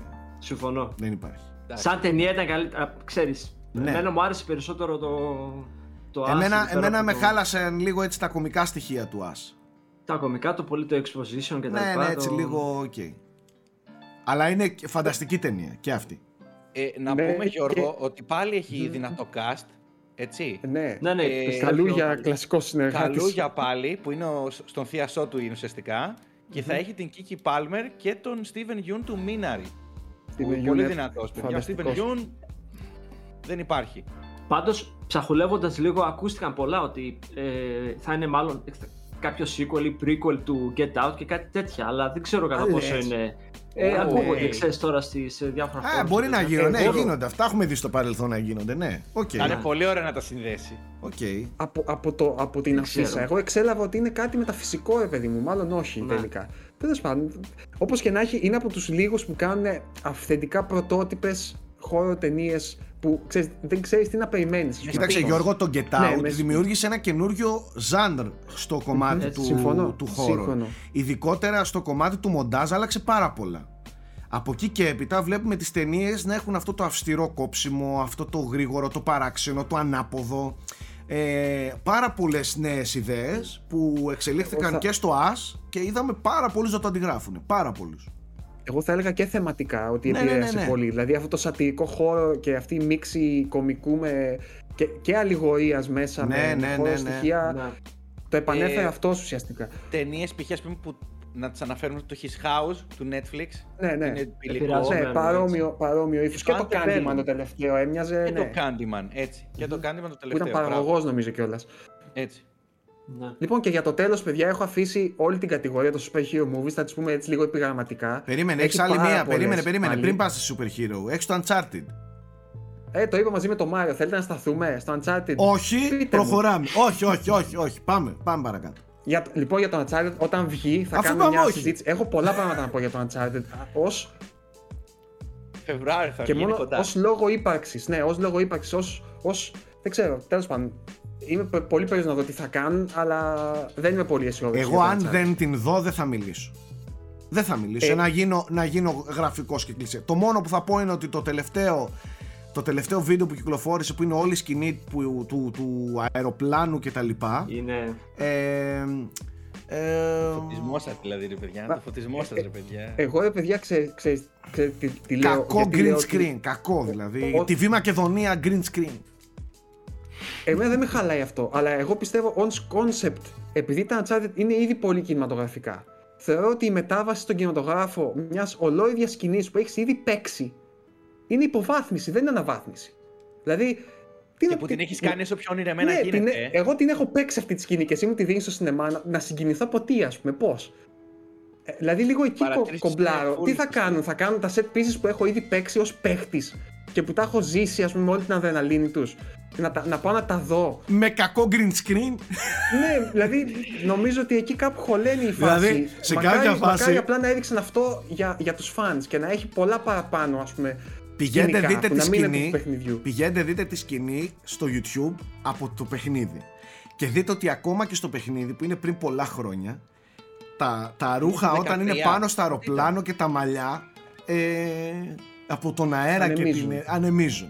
Δείτε ξανά την, τη σκηνή στην ταινία και δείτε ότι ο τύπος, όχι ο, ο Tom Holland, ο άλλος που τον κυνηγάει πάνω στα κυβότια, είναι πάνω όρθιος σταθερός, δεν τον εμποδίζει κανένας άνεμος, τα μαλλιά του είναι άρρωστα τέλεια. Δεν φοράει καπέλο πάλι καλά.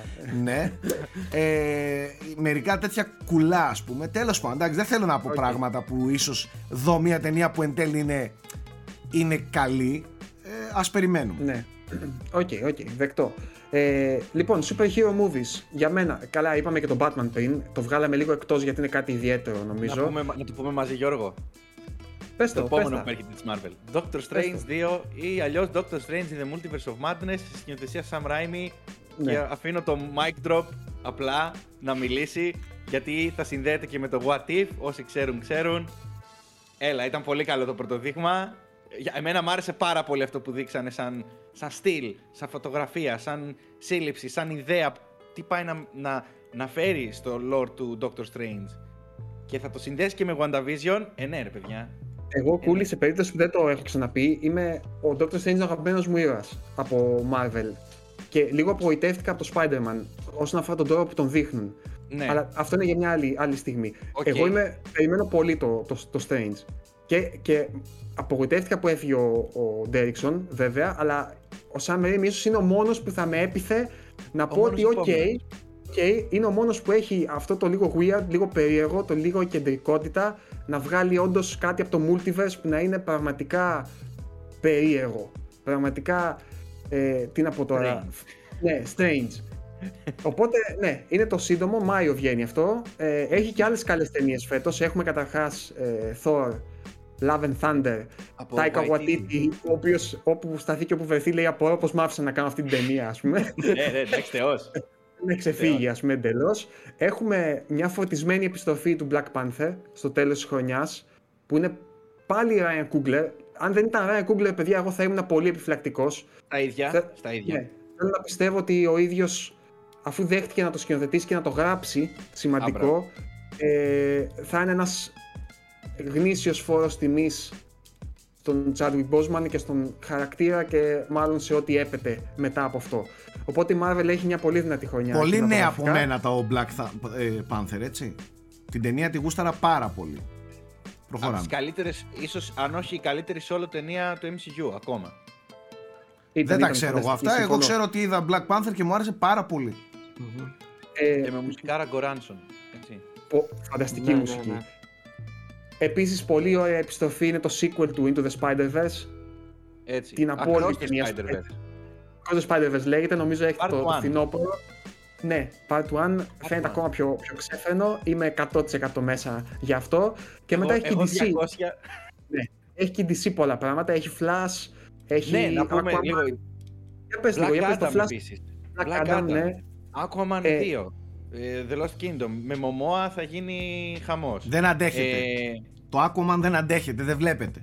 Για μένα δεν μου άρεσε καθόλου. Δεν βλέπετε. Ε, δεν είναι πολύ kids. Είναι παιδιά, πολύ παιδιά, δεν βλέπετε. Είναι, δεν είναι kids. Εντάξει, ε, δεν βλέπετε, παιδιά, συγγνώμη, δεν θέλω να το παίξω Σκορτσέζε. Βλέπετε πριν, σας είπα Black Panther, το Aquaman δεν βλέπετε. Δεν βλέπεται. Είναι ένα cringe fest. Εμένα μου άρεσε το χάος που είχε το Aquaman. Ναι. Παιδιά, για μένα μου ήταν πολύ ναι. Αυτό το χάος, οκ, το αναγνωρίζω Τέλος με τα. Πεταγόντουσαν όλα. Κινηματογραφικά, ναι, κινηματογραφικά το αναγνωρίζω ότι είναι εντάξει φανταστικό. Ε, η, η, ταινία σαν δομή, σαν ταινία δεν βλέπεται. Έλα εντάξει τώρα. Δεν βλέπεται, δεν βλέπεται ρε μαλάκες, δεν βλέπεται. Δεν διαφωνώ, οκ. Ε, τι άλλο έχουμε cool. Flash, το Flash έχει μαζέψει πολύ πράγμα. Πολύ, ε, ναι. Γιατί; Αυτό θα έχει αντίστοιχο, φαντάζομαι, ταξίδι στο χρόνο, multiverse, τι έχει, δεν ε, ξέρω. Ναι, κάτι, είναι, θα βασίζεται στο Flashpoint. Ωραία, στο comic του Flashpoint. Οπότε μόνο και μόνο από αυτό που θεωρείται ένα από τα καλύτερα storylines της DC γενικά μπορούμε να πούμε και των comic book έτσι, superhero ε, είναι ενδιαφέρον. Ε, από πίσω είναι ο Άντι Μουσκέτη ε, του το NIT. Ναι. Ωραία. Ε, παράξενη επιλογή για ναι. σκηνοθεσία, πολύ παράξενη. Ε, παίζει ο Ezra Miller και θα παίξει και διπλό ρόλο κιόλας. Θα παίζει δύο Flash, φάνηκε και στο τρέιλερ. Ε, και θα εμφανιστούν επίσης δύο Batman. Και ο Michael Keaton από, την, από τις Tim Burton, από τις Tim Burton ταινίες και ο Ben Affleck, ο οποίος είπε πρόσφατα κιόλας ότι θα είναι το, το αντίο του χαρακτήρα και μάλιστα ο Ben Affleck ο οποίος έχει δηλώσει ότι δεν γούσταρα να κάνω τον Batman άλλο. Ούτε εμείς. Αυτή τη φορά ότι... Έλα Σάκη. Ούτε εμείς πέστε του. Εμένα μ' άρεσε ο Batfleck. Καλά. Εμένα μ' άρεσε ο Batfleck. Ε, να δεν πω... Οκ. Καλά. Ε, αλλά ε, έχει, πει, έχει πει ότι σε αυτές τις σκηνές που έκανε τουλάχιστον με το Flash ήταν καλές. Μόνο, μόνο για το πηγούνι του τον πήρανε τον Affleck για να κάνει τον Batman. ναι, Από το πηγούνι του τον διαλέξανε. Για τίποτα άλλο. Γιατί ηθοποιός δεν είναι ο Affleck. Το ξέρουμε έτσι. Το ξέρετε όλοι σας. Δεν είναι ηθοποιός. Είναι, είναι, είναι, είναι περισσότερο σκηνοθέτης. Δεν είναι ηθοποιός. Όχι. Δεν είναι να τα αναγνωρίζουμε κάποια πράγματα. Τώρα από εκεί και πέρα, για το flash που λέτε, το τελευταίο πράγμα που έχω κάνει από flash, έτσι για να το πω γιατί μου ήρθε τώρα, το τελευταίο πράγμα που έχω κάνει από flash, να πω ότι είχα τεράστια δυναμία στο χαρακτήρα flash, πάρα πολλά χρόνια και αυτό, σε αυτό καθόλου. Καθόλου. Σε α, δεν αυτό... το βλέπω και καθαρά κιόλας στο μεταξύ γιατί σκοτεινά. δεν μπορώ όχι, όχι, όχι, Δεν κάνω πλάκα. Περίμενα, ας σου πω. Είχα μεγάλη ψύχωση και εγώ και ο Αλέκος με το Flash παιχνίδι του Sega Master System. Τεράστια παιχνιδάρα. τεράστια ναι, παιχνιδάρα, παιδιά. Και το Flash και το τότε Batman. Ε, με τον Penguin και τα λοιπά. Ε, αλλά το Flash ήταν φανταστικό παιχνίδι τότε. Τέλος πάντων, ήθελα να πω απλά άκουσα Flash. Από τότε έχω να ασχοληθώ με Flash, δεν ξέρω τι γίνεται. Οκ. okay. Ε, αυτά πάνω κάτω, έτσι, Κούλι, ξεχάσαμε ε, κάτι; Black Adam, μην πούμε ότι θα είναι Dwayne ναι. The Rock, Johnson, Μπρα, ναι. Μπράτσα, Ιδρώτας, ναι, ναι. τα είναι λοιπά και τα λοιπά. είναι ο blockbuster. είναι, ναι. Μόνο αυτός που θα είναι, ξέρουμε ότι θα φέρει κόσμο στο σινεμά, θα, φέρει, ναι. θα το δει κόσμος μάλλον, να το πούμε κι αλλιώς. Ε, ναι, εντάξει. Έχει, είναι το πρόσωπο της DC νομίζω κιόλας. Και δεν κρύβει η DC να, το, να τον κάνει πρόσωπο πλέον του, του DCU. Αυτό καταλαβαίνω. Και επίσης έχουμε και. Ε, είναι το. Κάτσε. Δεν έχουμε και. Γιώργο. Ε, Shazam 2. Είναι πολύ πιθανό να έχουμε. Δεν είμαι σίγουρος αν βγαίνει φέτος. Έχουμε και Morbius επίσης που έχει πάρει 10.000 καθυστερήσεις. Με τον φίλο μου. Με τον φίλο σου. Άλλο μη ηθοποιός. Άλλο ένας τραγουδιστής που το παίζει ηθοποιό. Πολύ σκληρός είσαι. Στο Requiem δεν σε είχε αρέσει. Όχι. Οκ. Okay. Άλλο η ταινία. Αυτός όχι. Αυτές λοιπόν οι ταινίες, παιδιά, μπείτε στο site να δείτε ακόμα περισσότερες. Έχει πολλές ακόμα αξιόλογες ταινίες που βγαίνουν. Καλά, προφανώς. Και πολλή ταινία και. Έχει και άλλες ενδιαφέρουσες που δεν είπαμε δηλαδή. Από Πάμε λίγο σειρές όμως τώρα. Κούλι, δικό σου. Ωραία, λοιπόν. Ε, άλλη μια χρονιά τηλεοπτική θα είναι τίγκα. Τίγκα, παιδιά, μέχρι πάνω, να ξέρετε. Ε, προσπαθήσαμε να βρούμε τώρα μια δεκαριά περίπου σειρές για να τις πούμε. Και Γιώργο θα σου ξεκινήσω με το ίσως το μεγαθύριο του 22, το οποίο κουβαλάει τρελό hype από πίσω και ένα τρελό budget. Όταν λέμε τρελό budget, 500 ε, εκατομμύρια και συνολικά η παραγωγή λένε ότι έχει φτάσει το 1 δις. Μιλάμε για τον άρχοντα των δαχτυλιδιών της Amazon, την τηλεοπτική σειρά, η οποία έχει, έχει τρελάνει όσους περιμένουν το, το επόμενο έτσι, content που θα δουν από τον Άρχοντα των Δαχτυλιδιών, το επόμενο κομμάτι της ιστορίας του Άρχοντα που θα βγει στη μικρή οθόνη. Και εντάξει. Κύριε, κύριε, να πω κάτι. 500 εκατομμύρια budget για σειρά, ε, είναι κάπου. Κύριε, κύριε, να πω κάτι. Κύριε, κύριε, να πω κάτι. Εννοείται, εννοείται, Λοιπόν, το Lord of the Rings θα είναι η σειρά που θα βάλει την Amazon και το Prime μέσα στα σπίτια μας. Γιατί ακόμα δεν είναι. Ακόμα, δεν, είναι. είναι. Σωστά. Ναι. Μην ξεχνάτε ότι το Netflix μπήκε στα σπίτια μας από το Stranger Things. Έτσι, να τα λέμε ε, έτσι όπως έχουν. Ο άρχοντας να ξέρετε ότι θα είναι αυτό που θα μας βάλει όλους να, να, να πληρώσουμε συνδρομή. Προχωράμε. Πολύ, πολύ σωστή παρατήρηση. Δεν ξέρω, παιδιά, αν έχετε Είναι μια μεγάλη επένδυση που κάνει για αυτό το λόγο η Amazon. Για να ε, επενδύει στο να βάλει το Prime παντού. Ναι. Και εγώ το περιμένω. Πες, ναι. πες, το, πες, περιμένω... πες. το περιμένω σαν τρελός κι εγώ. Δεύτερη εποχή, κάτι τέτοιο ακούω. Δεύτερη εποχή μεσηγής, ε, μεσηγής δηλαδή θα γίνουν πράγματα και θάματα. Ε, Game of Thrones ακούω ότι θέλουν να το πάνε πολύ ε, προς το... Δηλαδή έτσι λίγο στο... Πολιτική ίντρικα στην και στο ποιος θα πάρει ας πούμε το, τους θρόνους και τα λοιπά και ναι. το περιμένω πώς και πώς. Εγώ παιδιά είμαι πολύ επιφυλακτικός ακόμα. Πιστεύω ότι αυτή η σειρά αν πάει καλά θα πάει πάρα πολύ καλά. Δηλαδή δεν υπάρχει κάτι ενδιάμεσο. Ε, αν, αν όμως ξενήσει λίγο fans και τα λοιπά θα προκαλέσει ολόκληρο κύμα ξέρεις τώρα που θα κουράσει, θα κουράσει τους πάντες ας πούμε. Ε, θετικό το ότι τα πρώτα δύο επεισόδια είναι από τον Χουάν Αντώνιο Μπαγιώνα, ο οποίος είναι καλός σκηνοθέτης. Ε, ο Ισπανός είναι και παραγωγός γενικά στη σειρά. Δεν έχουμε δει τίποτα όμως παιδιά ακόμα, δηλαδή δεν έχουμε δει καμία εικόνα. Δηλαδή ένα... Ναι. Εγώ περιμένω να δω ακόμα το ύφος. Περιμένω να δω πώς θα είναι τη μουσική, τους χαρακτήρες, πώς, τι μυρωδιά θα έχει ο κόσμος τέλος πάντων, παιδί μου. Γιατί ξέρεις, ο κόσμος του Άρχοντα είναι λίγο συγκεκριμένο στο μυαλό όλων μας νομίζω, από τις ταινίες είναι περίεργος να δω αν θα διαλέξουν κάτι παρόμοιο ή θα το πάνε σε κάτι πιο gritty, κάτι πιο έτσι προσγειωμένο, πιο dark fantasy. Ξέρω Εγώ εκεί θέλω, εκεί θέλω, εκεί ελπίζω. Εκεί ελπίζω. Ναι, ωστόσο, δεν ξέρω, δεν ξέρω. ωστόσο, η τόσο τεράστια παραγωγή μου λέει ότι δεν θα είναι κάπου εκεί, θα είναι κάτι άλλο. Ναι, εμένα δεν με πειράζει, αρκεί να είναι καλοφτιαγμένο και να, αυτό που κάνει να το κάνει με όλη την καρδιά, ρε παιδί μου, να μην είναι κάτι που, που, που δεν ξέρει που πατάει. Ναι, ναι, είναι ουσιαστικό μέσα στον κόσμο, ναι. στο σύμπαν του, του ναι, ναι, ναι, ναι, το...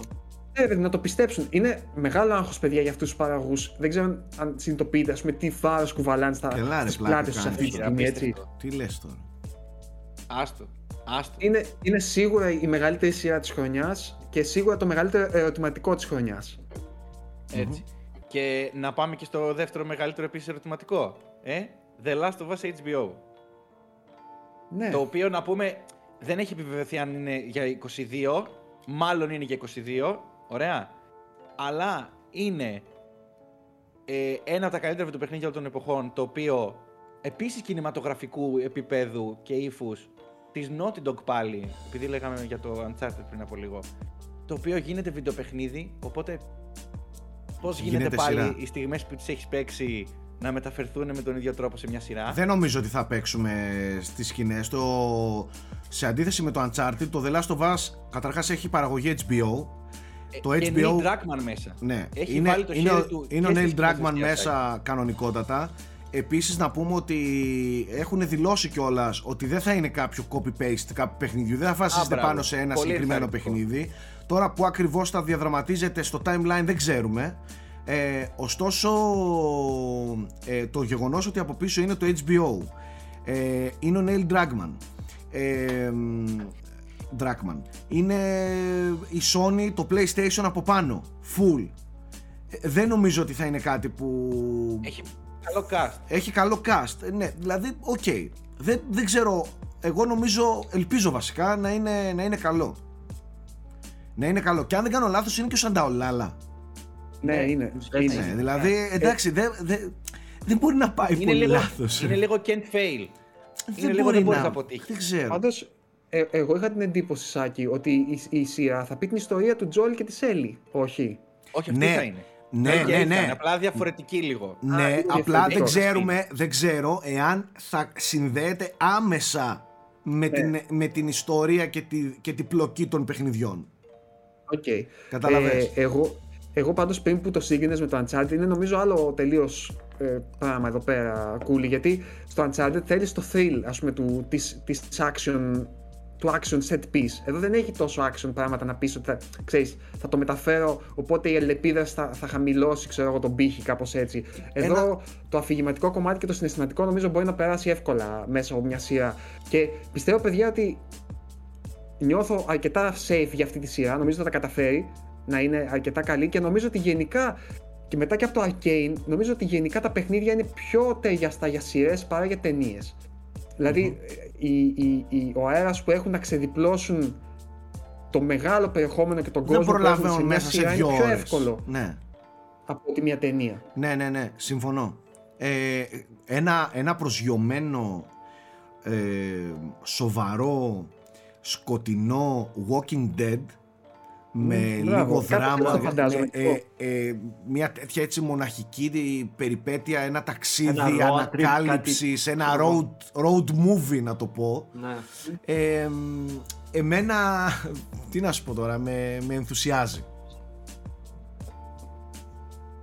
Έχουμε και το Halo επίσης φέτος. Επίσης, ναι, το Halo το οποίο ήταν να βγει στο Showtime κάποτε μετακομί... μετα... Ε, ναι, μετά από καθυστερήσεις, προβλήματα στην παραγωγή κτλ. κτλ πέρασε από αρκετά κύματα γενικά το Halo. Ε, καταλήγει στην... στο Paramount Plus, την ε, συνδρομητική υπηρεσία. Ε, είδαμε και ένα πρώτο trailer στα, ένα πρώτο teaser trailer στα The Game Awards πρόσφατα. Το Γι οποίο αυτό μεγάλη παραγωγή. Αυτό, τουλάχιστον στο θέμα του blockbuster, του ότι πιάσαμε το Halo σαν, σαν blockbuster, δηλαδή να, να μην μεταφερθεί φτηνά, το έχει προς το παρόν. Δηλαδή από αυτά που έδειξε, το έχει. Τώρα πώς. Εγώ αυτό το φοβάμαι πάρα πολύ. Το φοβάμαι πάρα πολύ. Και, εγώ το φοβάμαι, Σάκη, γιατί ε, η φωνή του Master Chief είναι μία. Συγγνώμη. είναι μία, παιδιά. Είναι ο Steve Downs και δεν είναι κανένας άλλος. Δεν είναι αυτό, δεν είναι αυτό. Το φοβάμαι πάρα πολύ. Ναι, ένα το στοιχείο, ας πούμε, που εγώ έτσι έχω σαν... Γενικά δεν θεωρώ ότι έχει το momentum να πετύχει αυτή η σειρά. Ακόμα το Halo δεν έχει επιστρέψει ώστε αυτή η σειρά να το να βοηθηθεί ή να βοηθήσει. Δεν ξέρω. Και από πίσω δηλαδή δεν έχει κανένα τρελό, ξέρεις, Όχι. κανένα τρελό όνομα από πίσω. Όχι. Δηλαδή τώρα αναφέραμε κάποιες σειρές, έτσι, οι οποίες από πίσω έχουν όνομα, έχει, έχουν, τα ονόματα έχουν ρεζουμέ. Ε, αυτή δεν έχει. Ε, να πάμε στο επόμενο; Πάμε. Γιώργο. Ε, ε, πάντε με λίγο σε εκείνο που θέλουμε να μιλήσουμε, το House of the Dragon που βλέπω. Γιατί να μην το πούμε; Δεν σ' άκουσα και καλά. Για το House of the Dragon λέω. Ε, ήθελα λίγο να τα, να τα μπλέξω. Εντάξει, Πάμε, κάνε, κάνε Dragon. Εντάξει. Πάμε House of the Dragon, μιας και να μείνουμε έτσι στα medieval μετά το The Lord of the Rings. Ε, House of the Dragon λοιπόν είναι το, η prequel σειρά του Game of Thrones, η μεγάλη επιστροφή ε, του, του franchise μετά από το φινάλε που δίχασε όσο λίγα τηλεοπτικά φινάλε στην ιστορία. Μια χαρά ήταν, προχωράμε. Ever. Μια χαρά ήταν, ναι, τηρωμένο των αναλογιών και εγώ είμαι αυτής της άποψης.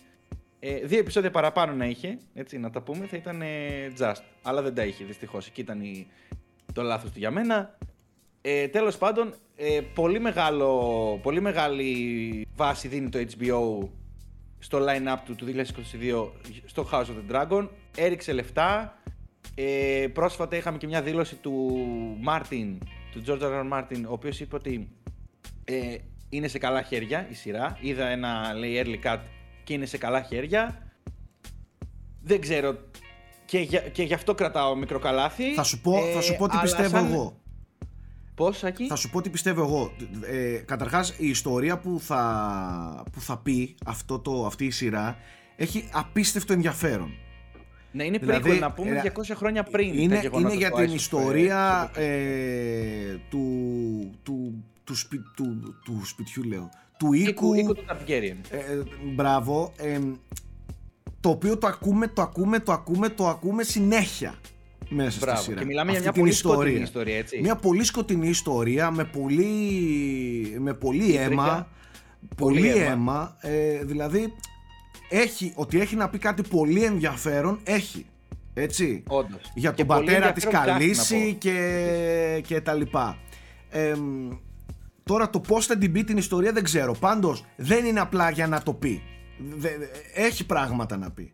Και μάλιστα τα οποία εγώ που δεν έχω διαβάσει τα βιβλία ε, θεωρώ ότι έχουν πολύ, έχει πολύ ενδιαφέρον να το, να το μάθω.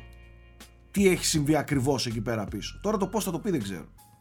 Ε, να σημειώσω επίσης ότι δεν έχει τυχαία ονόματα πίσω. Είναι ο Μιγγέλ Σαπότσνικ ή Σάπότσνικ όπως θέλετε πείτε τον. Ε, σαν showrunner και σκηνοθέτης κάποιων επεισοδίων. Ναι. Ε, είναι ο άνθρωπος που έχει κάνει μερικά από τα καλύτερα επεισόδια του Game of Thrones, το Battle of the Bastards ε, και αν θυμάμαι καλά και το The Long Night ήτανε, ήταν ο ίδιος. Ε, καλός. στη δουλειά του μέχρι στιγμής. Οπότε είναι και πολύ καλό, το ότι, πολύ καλό σαν, σαν δείγμα ότι θα τον έχει η σειρά από πίσω και ότι έχει το και, και παραγωγή HBO, έτσι. Και παραγωγή HBO. Δεν νομίζω ότι θέλει το HBO να ξαναζήσει σκηνικά φινάλε. Οπότε πρέπει να το έχουν δώσει ιδιαίτερη προσοχή. Θα δούμε. Πάμε λοιπόν, Stranger Things 4. Όχι. Το οποίο μάλλον πάει για καλό. Ποιος βλέπει ακόμα Stranger, Things. Ποιος βλέπει ακόμα Stranger Things; Πες μου ποιος. Ποιος; Εγώ, να σου πω την αλήθεια ότι έχω ξεχάσει τι υπήρχε το Stranger Things. Ποιος βλέπει. Όχι, εγώ το βλέπω, εγώ το περιμένω. Αλλά το περιμένω. Τι βλέπεις, Ρε Αντώνη, τι βλέπεις; Αλλά έχει πάει, ναι, έχει λίγο ξεφύγει λίγο η κατάσταση. Τι λίγο, ρε Αντώνη; Τι λίγο, ρε πουλάκι μου; Εγώ περιμένω πάρα πολύ. Ναι. Και μ' άρεσε και το δείγμα του, δηλαδή, σαν, σαν τρέιλερ που δείξανε. Ποιο εμένα μ' άρεσε. Αυτό το τελευταίο που δείξανε για την τέταρτη σεζόν. Ναι, ναι, ναι. Σ' άρεσε εσένα αυτό το πράγμα και είπες Αυτό θέλω να το δω. Εμένα και η τρίτη. Μα... Εγώ θεωρώ την τρίτη σεζόν του την καλύτερη. Τι; για πολλούς λόγους. για πολλούς λόγους που έχω εξηγήσει γραπτός. Ναι. Χαρτί και καλαμάρι. Ναι. Εντάξει, δεν μιλήσουμε. Μιλήστε, πείτε το. Ωραία. Άλλωστε κάποιος να πει για το Stranger Things 4 που θα βγει το καλοκαίρι στο Netflix; Υπάρχει κάποιο τέλος στον ορίζοντα για αυτή τη σειρά. Ενώ ότι αυτοί που ξέρουν. Θα παντρευτεί ο Eleven με τον. Θα παντρευτεί. Γιατί αυτοί θα φτάσουν και ένα χρόνο σε λίγο ηθοποιοί, παιδί μου. Ναι, ένα θέμα είναι αυτό η αλήθεια. Ότι πώς θα. Ε, Έχουν το ίδιο πρόβλημα με το Harry Potter και το είχαν πει. Ότι πώς θα τελειώσουμε τη σειρά ενώ αυτοί θα έχουν μεγαλώσει παραπάνω από όσο δείχνουν στη σειρά. Τέλος πάντων, ε, θέλω να περάσω για μένα σε μια από τις πιο αναμενόμενες, μακράν σειρές του 2022 που την περιμένουμε από τότε που τελείωσε η προηγούμενη σεζόν της. Είναι το Better Call Saul, το φινάλε, το μεγάλο φινάλε του spin-off του Breaking Bad.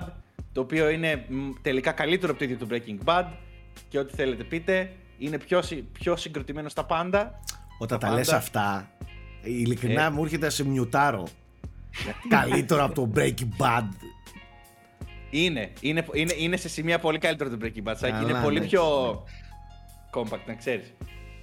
Είναι τέλειο, είναι τέλειο, ας το πούμε ότι συνοδεύει τέλεια το, το, το σύμπαν του Breaking Bad. Εντάξει, το, το δέχεσαι Κάνει ακόμα καλύτερο το σύμπαν. Όταν βάζεις, ναι, όταν βάζεις το Breaking Bad, σωστικό, όταν βάζεις το Breaking Bad την καλύτερη σειρά όλων των εποχών στην κουβέντα, θα, θα πλένεις λίγο το στόμα σου μηνόπνευμα πριν πετάξει τέτοια πράγματα. Ε, Εννοείται, μαζί, μαζί τι είναι, ναι. θεωρούμε την καλύτερη σειρά των όλων ναι, Είναι η καλύτερη σειρά όλων των εποχών. Ε, δεν λε εύκολα, είναι καλύτερο από το Breaking Bad. Ένα spin-off του. Έχει πολλά είναι, σημεία τα οποία τα είναι, είναι απλά. την απλά έχω δει μια μισή σεζόν. Δεν μου αρέσει. Ε, όχι, ρε φιλέ. Ναι, δεν μου αρέσει. Περίμενα να τελειώσει και τα λοιπά. Δεν μπορώ να πω ότι τρελαίνομαι. Δεν με κράτησε. Δεν με κράτησε καθόλου. Τώρα τι να σου πω. Ωραία, δέστην. Γιατί και για το Breaking Bad θα το δω όταν τελειώσει. Έχει το ίδιο. Ότι η αρχή του ήταν αργή, ας πούμε. Ότι η αρχή του δεν ήταν okay. ότι πιο μπαμ υπάρχει. Γι' αυτό σου λέω, δώσ' του, δώσ του την ευκαιρία. Το Better Call Saul είναι εξαιρετικό. Με κεφαλαία μεγάλα γράμματα. Και φέτος θα έχουμε φυσικά το, το φινάλε του. Έχουν πει για πολύ κλάμα στο φινάλε. Για πολύ dark φινάλε προετοιμαστείτε. Δεν θα έχει happy ending από ό,τι κατάλαβα. Ε, θέλω πάρα πολύ επίσης να δω πώς θα συνδεθεί στο ευρύτερο σύμπαν του Breaking Bad, γιατί έχει πετάξει και υπόνοιες ότι ε, βλέπουμε και το, και το μετά του, του Breaking Bad. Δηλαδή, όπως ήταν το. Ε, πώς λεγόταν το El Camino, που ήταν ουσιαστικά sequel. Κάτι θα δούμε και σε αυτό παραπέρα. Με πολύ μεγάλο ενδιαφέρον. Δεν ξέρω αν θέλετε να προσθέσετε κάτι, παιδιά. Όχι, όχι. Ε, είναι όντως ένα μεγάλο κλείσιμο. Όντως, το Better Call Saul έχει τη φήμη του μιας από τις καλύτερες σειρές αυτή τη στιγμή. Και, και εγώ πάντως ήμουν έτσι σαν το Σάκη, έλεγα πω, πω τώρα βαριόμουν δηλαδή λίγο στις αρχές, αλλά μετά όντως ξεφεύγει. Είναι, είναι αρκετά Ωραία, καλή. χαίρομαι παιδιά ναι, και ναι. τώρα που τελείωσε θα το δω. Σάκη, δες, το και θα ναι, δεις ότι... εννοείται θα το δω ρε. Εγώ δεν, δεν το τρολάρω με την έννοια να το μειώσω.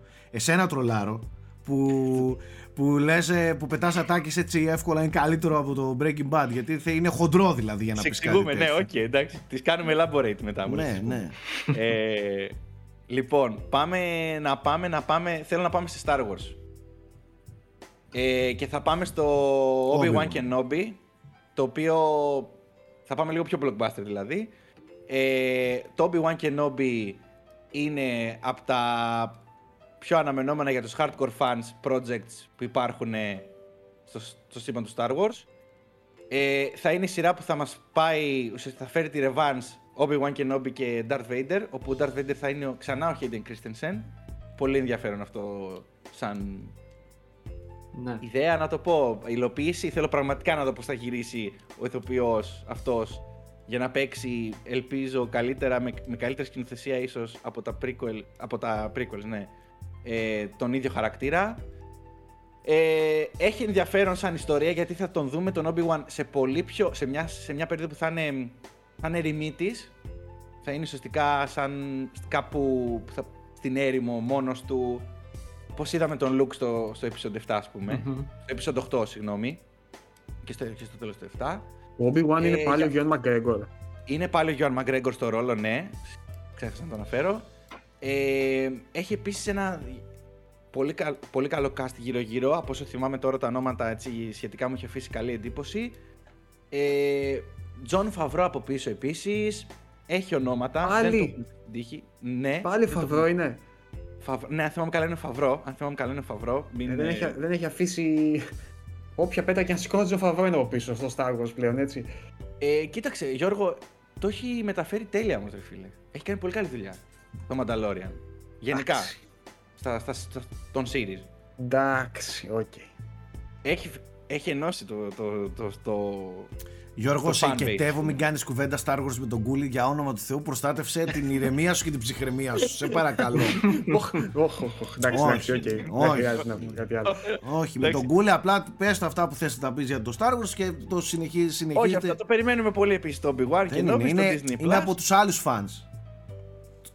Ε, λοιπόν, ε, να πάμε επίσης σε, σε ένα από τα αναμενόμενα projects ε, τα οποία είναι, προέρχονται από comics, αλλά από, όχι τα comics, τα super hero που είναι συνηθισμένα. Είναι από ένα dark fantasy comic ουσιαστικά, το The Sandman. Ε. Έτσι, Γιώργο, νομίζω εσύ μπορείς να μιλήσεις εδώ για ναι, Sandman. Ναι, παιδιά, εγώ είμαι πολύ επιφυλακτικός. Ξέρω ότι είναι από πίσω ο Neil Gaiman στη σειρά, ναι. ο οποίος είναι ο δημιουργός των, των comic, αλλά είναι φανταστικά τα comics.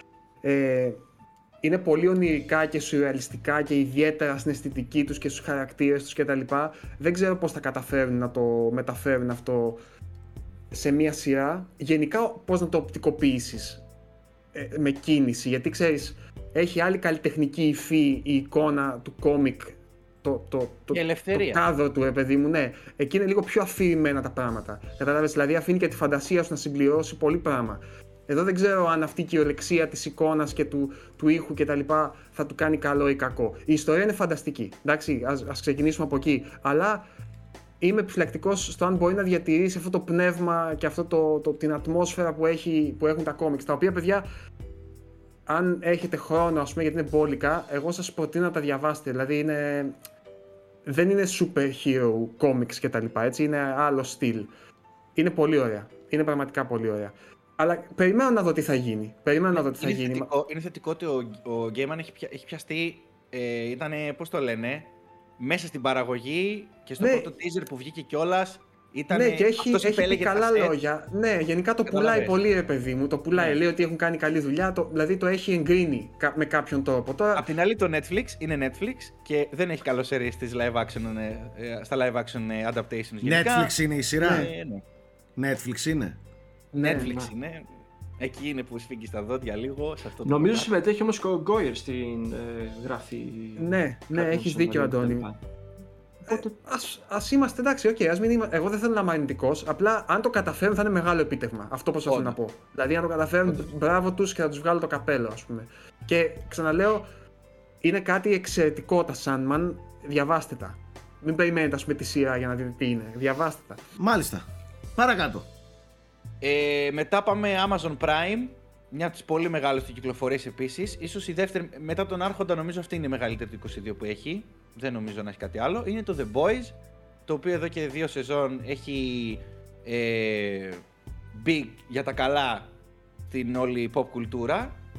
Ε, θα έχει ξανά την ίδια καφρίλα, την υπέρμετρη καφρίλα και την υπέρμετρη βία ε, που μας συνήθισε από, να, να μεταφέρει από τα κόμιξ. Ε, βγήκε και ένα teaser trailer μάλιστα πρόσφατα που μας, είπε, που μας ενημέρωσε ότι θα βγει 3 Ιουνίου. Έτσι, η σειρά, η νέα σεζόν. το περιμένουμε. Όσοι έχουν δει ήδη τη σεζόν, τις πρώτες δύο, το περιμένουν ακόμα περισσότερο. Όσοι δεν το έχετε δει το The Boys, είναι πραγματικά μια σειρά που αξίζει να δείτε. Αν σας αρέσουν αυτό το στυλάκι το Super Hero και αν δεν σας αρέσει το, το στυλάκι του Super Hero, νομίζω το έχουμε συζητήσει ξανά. Ε, πολύ, πραγματικά πολύ τίμια παραγωγή σε όλα της το, το The Boys. Ε, και μετά έχουμε επίσης το Winning Time ε, Γιώργο, εδώ νομίζω μπορείς να, να μπεις στην αυτό κουβέντα. Αυτό για πες, εγώ δεν ξέρω τι είναι ακριβώς αυτό. Το Winning Time Βλέπω Adam McKay έχεις γράψει δίπλα. Ναι, είναι το Adam McKay σειρά σε σκηνοθεσία και showrunner και, και σενάριο. Βασίζεται είναι κομική. Σε ένα βιβλίο. Έχει, λοιπόν, έχει το στυλ αυτό του McKay. Okay. Αλλά ε, ουσιαστικά ε, εξιστορεί τα γεγονότα του βιβλίου που βασίζεται αυτή η ιστορία, δηλαδή της ανόδου της δυναστείας των Lakers. Ε, θα πρωταγωνιστεί... Είναι, ε, είναι, είναι αυτό που... το κάνει αυτό εσύ. Ναι. Δεν το ήξερα. Ε, ναι. Είναι, είναι αυτό που δεν, δεν δέχτηκε να πάει ο Τζόνσον. Πώς, Άκη; Είναι αυτό που δεν δέχτηκε να πάει ο Τζόνσον. Ε, δεν, θέλει, ναι. δεν θα το δει. Ναι. Είπε δεν θέλει να το δω.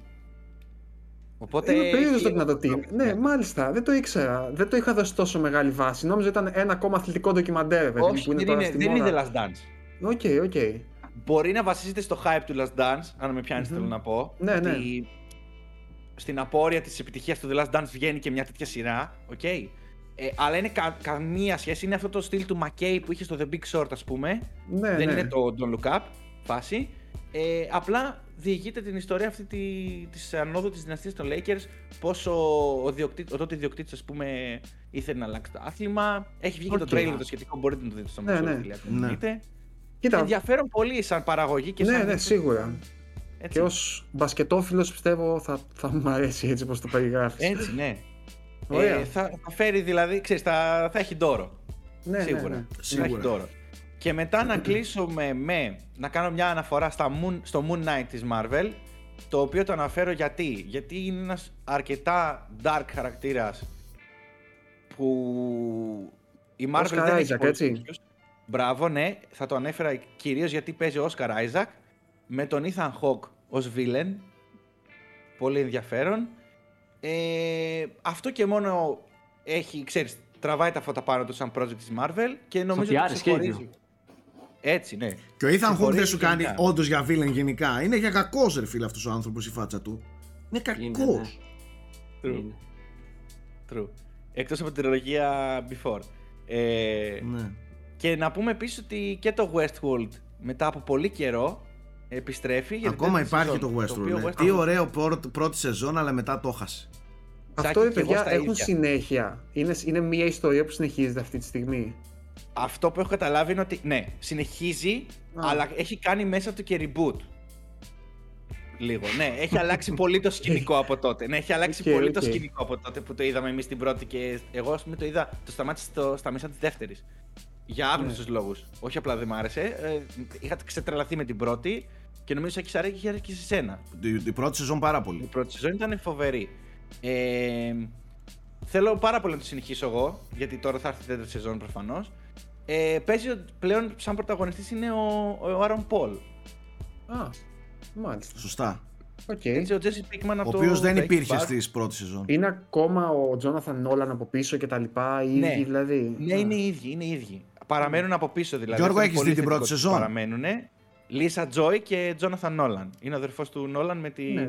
σύζυγό του. Γιώργο, έχεις δει την ε, πρώτη σεζόν; Έχω δει σάκι τα πρώτα τρία επεισόδια. Ε, όχι, δεν ε, κάνει, δεν κάνει. Θέλει... Δεν, όχι, εγώ δεν τρελάθηκα. Ε, δεν με κάτσε. Κακός μάλλον, έπρεπε να τη δω όλη. Κακός, κακός. Μετά, μετά τη μέση δίνει μερικά φανταστικά επεισόδια προς το τέλος. Και okay. φοβερές ανατροπές και, και, και είναι πολύ ωραία σειρά το, η πρώτη σεζόν. Είχε ωραίο στυλάκι. Η ναι, αλήθεια ναι. είναι. Φοβερή μουσική. Φοβερή μουσική. Ναι. Θυμάμαι ότι είχε με κάτι διασκευέ διασκευές κιόλας ναι, ναι, ναι, από παλιά... τραγουδιών, ροκ ναι. κτλ. Ναι, Nirvana, Radiohead, ε, πολύ ε, Rolling Stones ναι. θυμάμαι. Ναι. Rolling Stones, το Painted Black ήταν το βασικό. Μπράβο, του, ναι. μπράβο. Ε, και έχει άλλο ένα βλέπω στη λίστα. γιατί ε, έτσι είναι HBO, παιδιά. Ναι, εντάξει, okay. Οι παραγωγές του HBO όσο να είναι είναι σε ναι. πολύ ψηλά επίπεδα. Είναι στάμπα, πώς το λέτε. Ε, ποιότητας. Σύλλογο approval, ναι. Τζόκι Περτσιόζη. Τζόκι Περτσιόζη! Ωραία. Και είναι ακόμα μας ένα. Θύμησε ακόμα ένα ότι δεν μας φτάνει ο χρόνος να δούμε τίποτα από όλα αυτά. Σας δηλαδή, μιλάω, σας μιλάω, δεν με ακούτε. Κάτι έχει γίνει με το Discord. Είναι ακόμα ένα. Ναι. Βλέπω το Euphoria. Το Euphoria βγήκε ήδη. Έχει βγει ήδη, ναι. Γι' αυτό mm. δεν το. Α, okay. Βγήκε την Παρασκευή ουσιαστικά. Έκανε πρεμιέρα η, πρώτη, η δεύτερη σεζόν. Το λες και στα ελληνικά, το... εφορία. Εφορία. λοιπόν, αυτά. Εγώ τι εύχομαι. Εύχομαι όλες τις ταινίες να τις δούμε στο σινεμά, μέσα, απροβλημάτιστα, να επιστρέψει κανονικά ο κινηματογράφος έτσι όπως τον έχουμε αγαπήσει, να κόβεις εισιτηριάκι και να μπαίνεις να κάθεσαι με popcorn και να βλέπεις. Ε, και από εκεί και πέρα τα υπόλοιπα, οκ, okay, ας έρθουν όπως είναι, όπως έχουν προγραμματιστεί να έρθουν. Αλλά αυτή είναι η δικιά μου ευχή για το κομμάτι της ψυχαγωγίας ε, για το 2022. Αυτά. Φυσικά υπάρχουν πάρα πολλά και σε ταινίες και σε σειρές και πιο πριν σε παιχνίδια που προφανώς δεν έχουν αναφερθεί, ξεχάσαμε για κάποιο λόγο, παραλείψαμε κτλ. κτλ αλλά γι' αυτό είστε εσείς εδώ στα σχόλια για να μας συμπληρώνετε. Συμπληρώνουμε ο ένας τον άλλον. Αυτά από εμάς, να είστε όλοι καλά. Καλή χρονιά για ακόμα μια φορά. Τα λέμε στο επόμενο bye.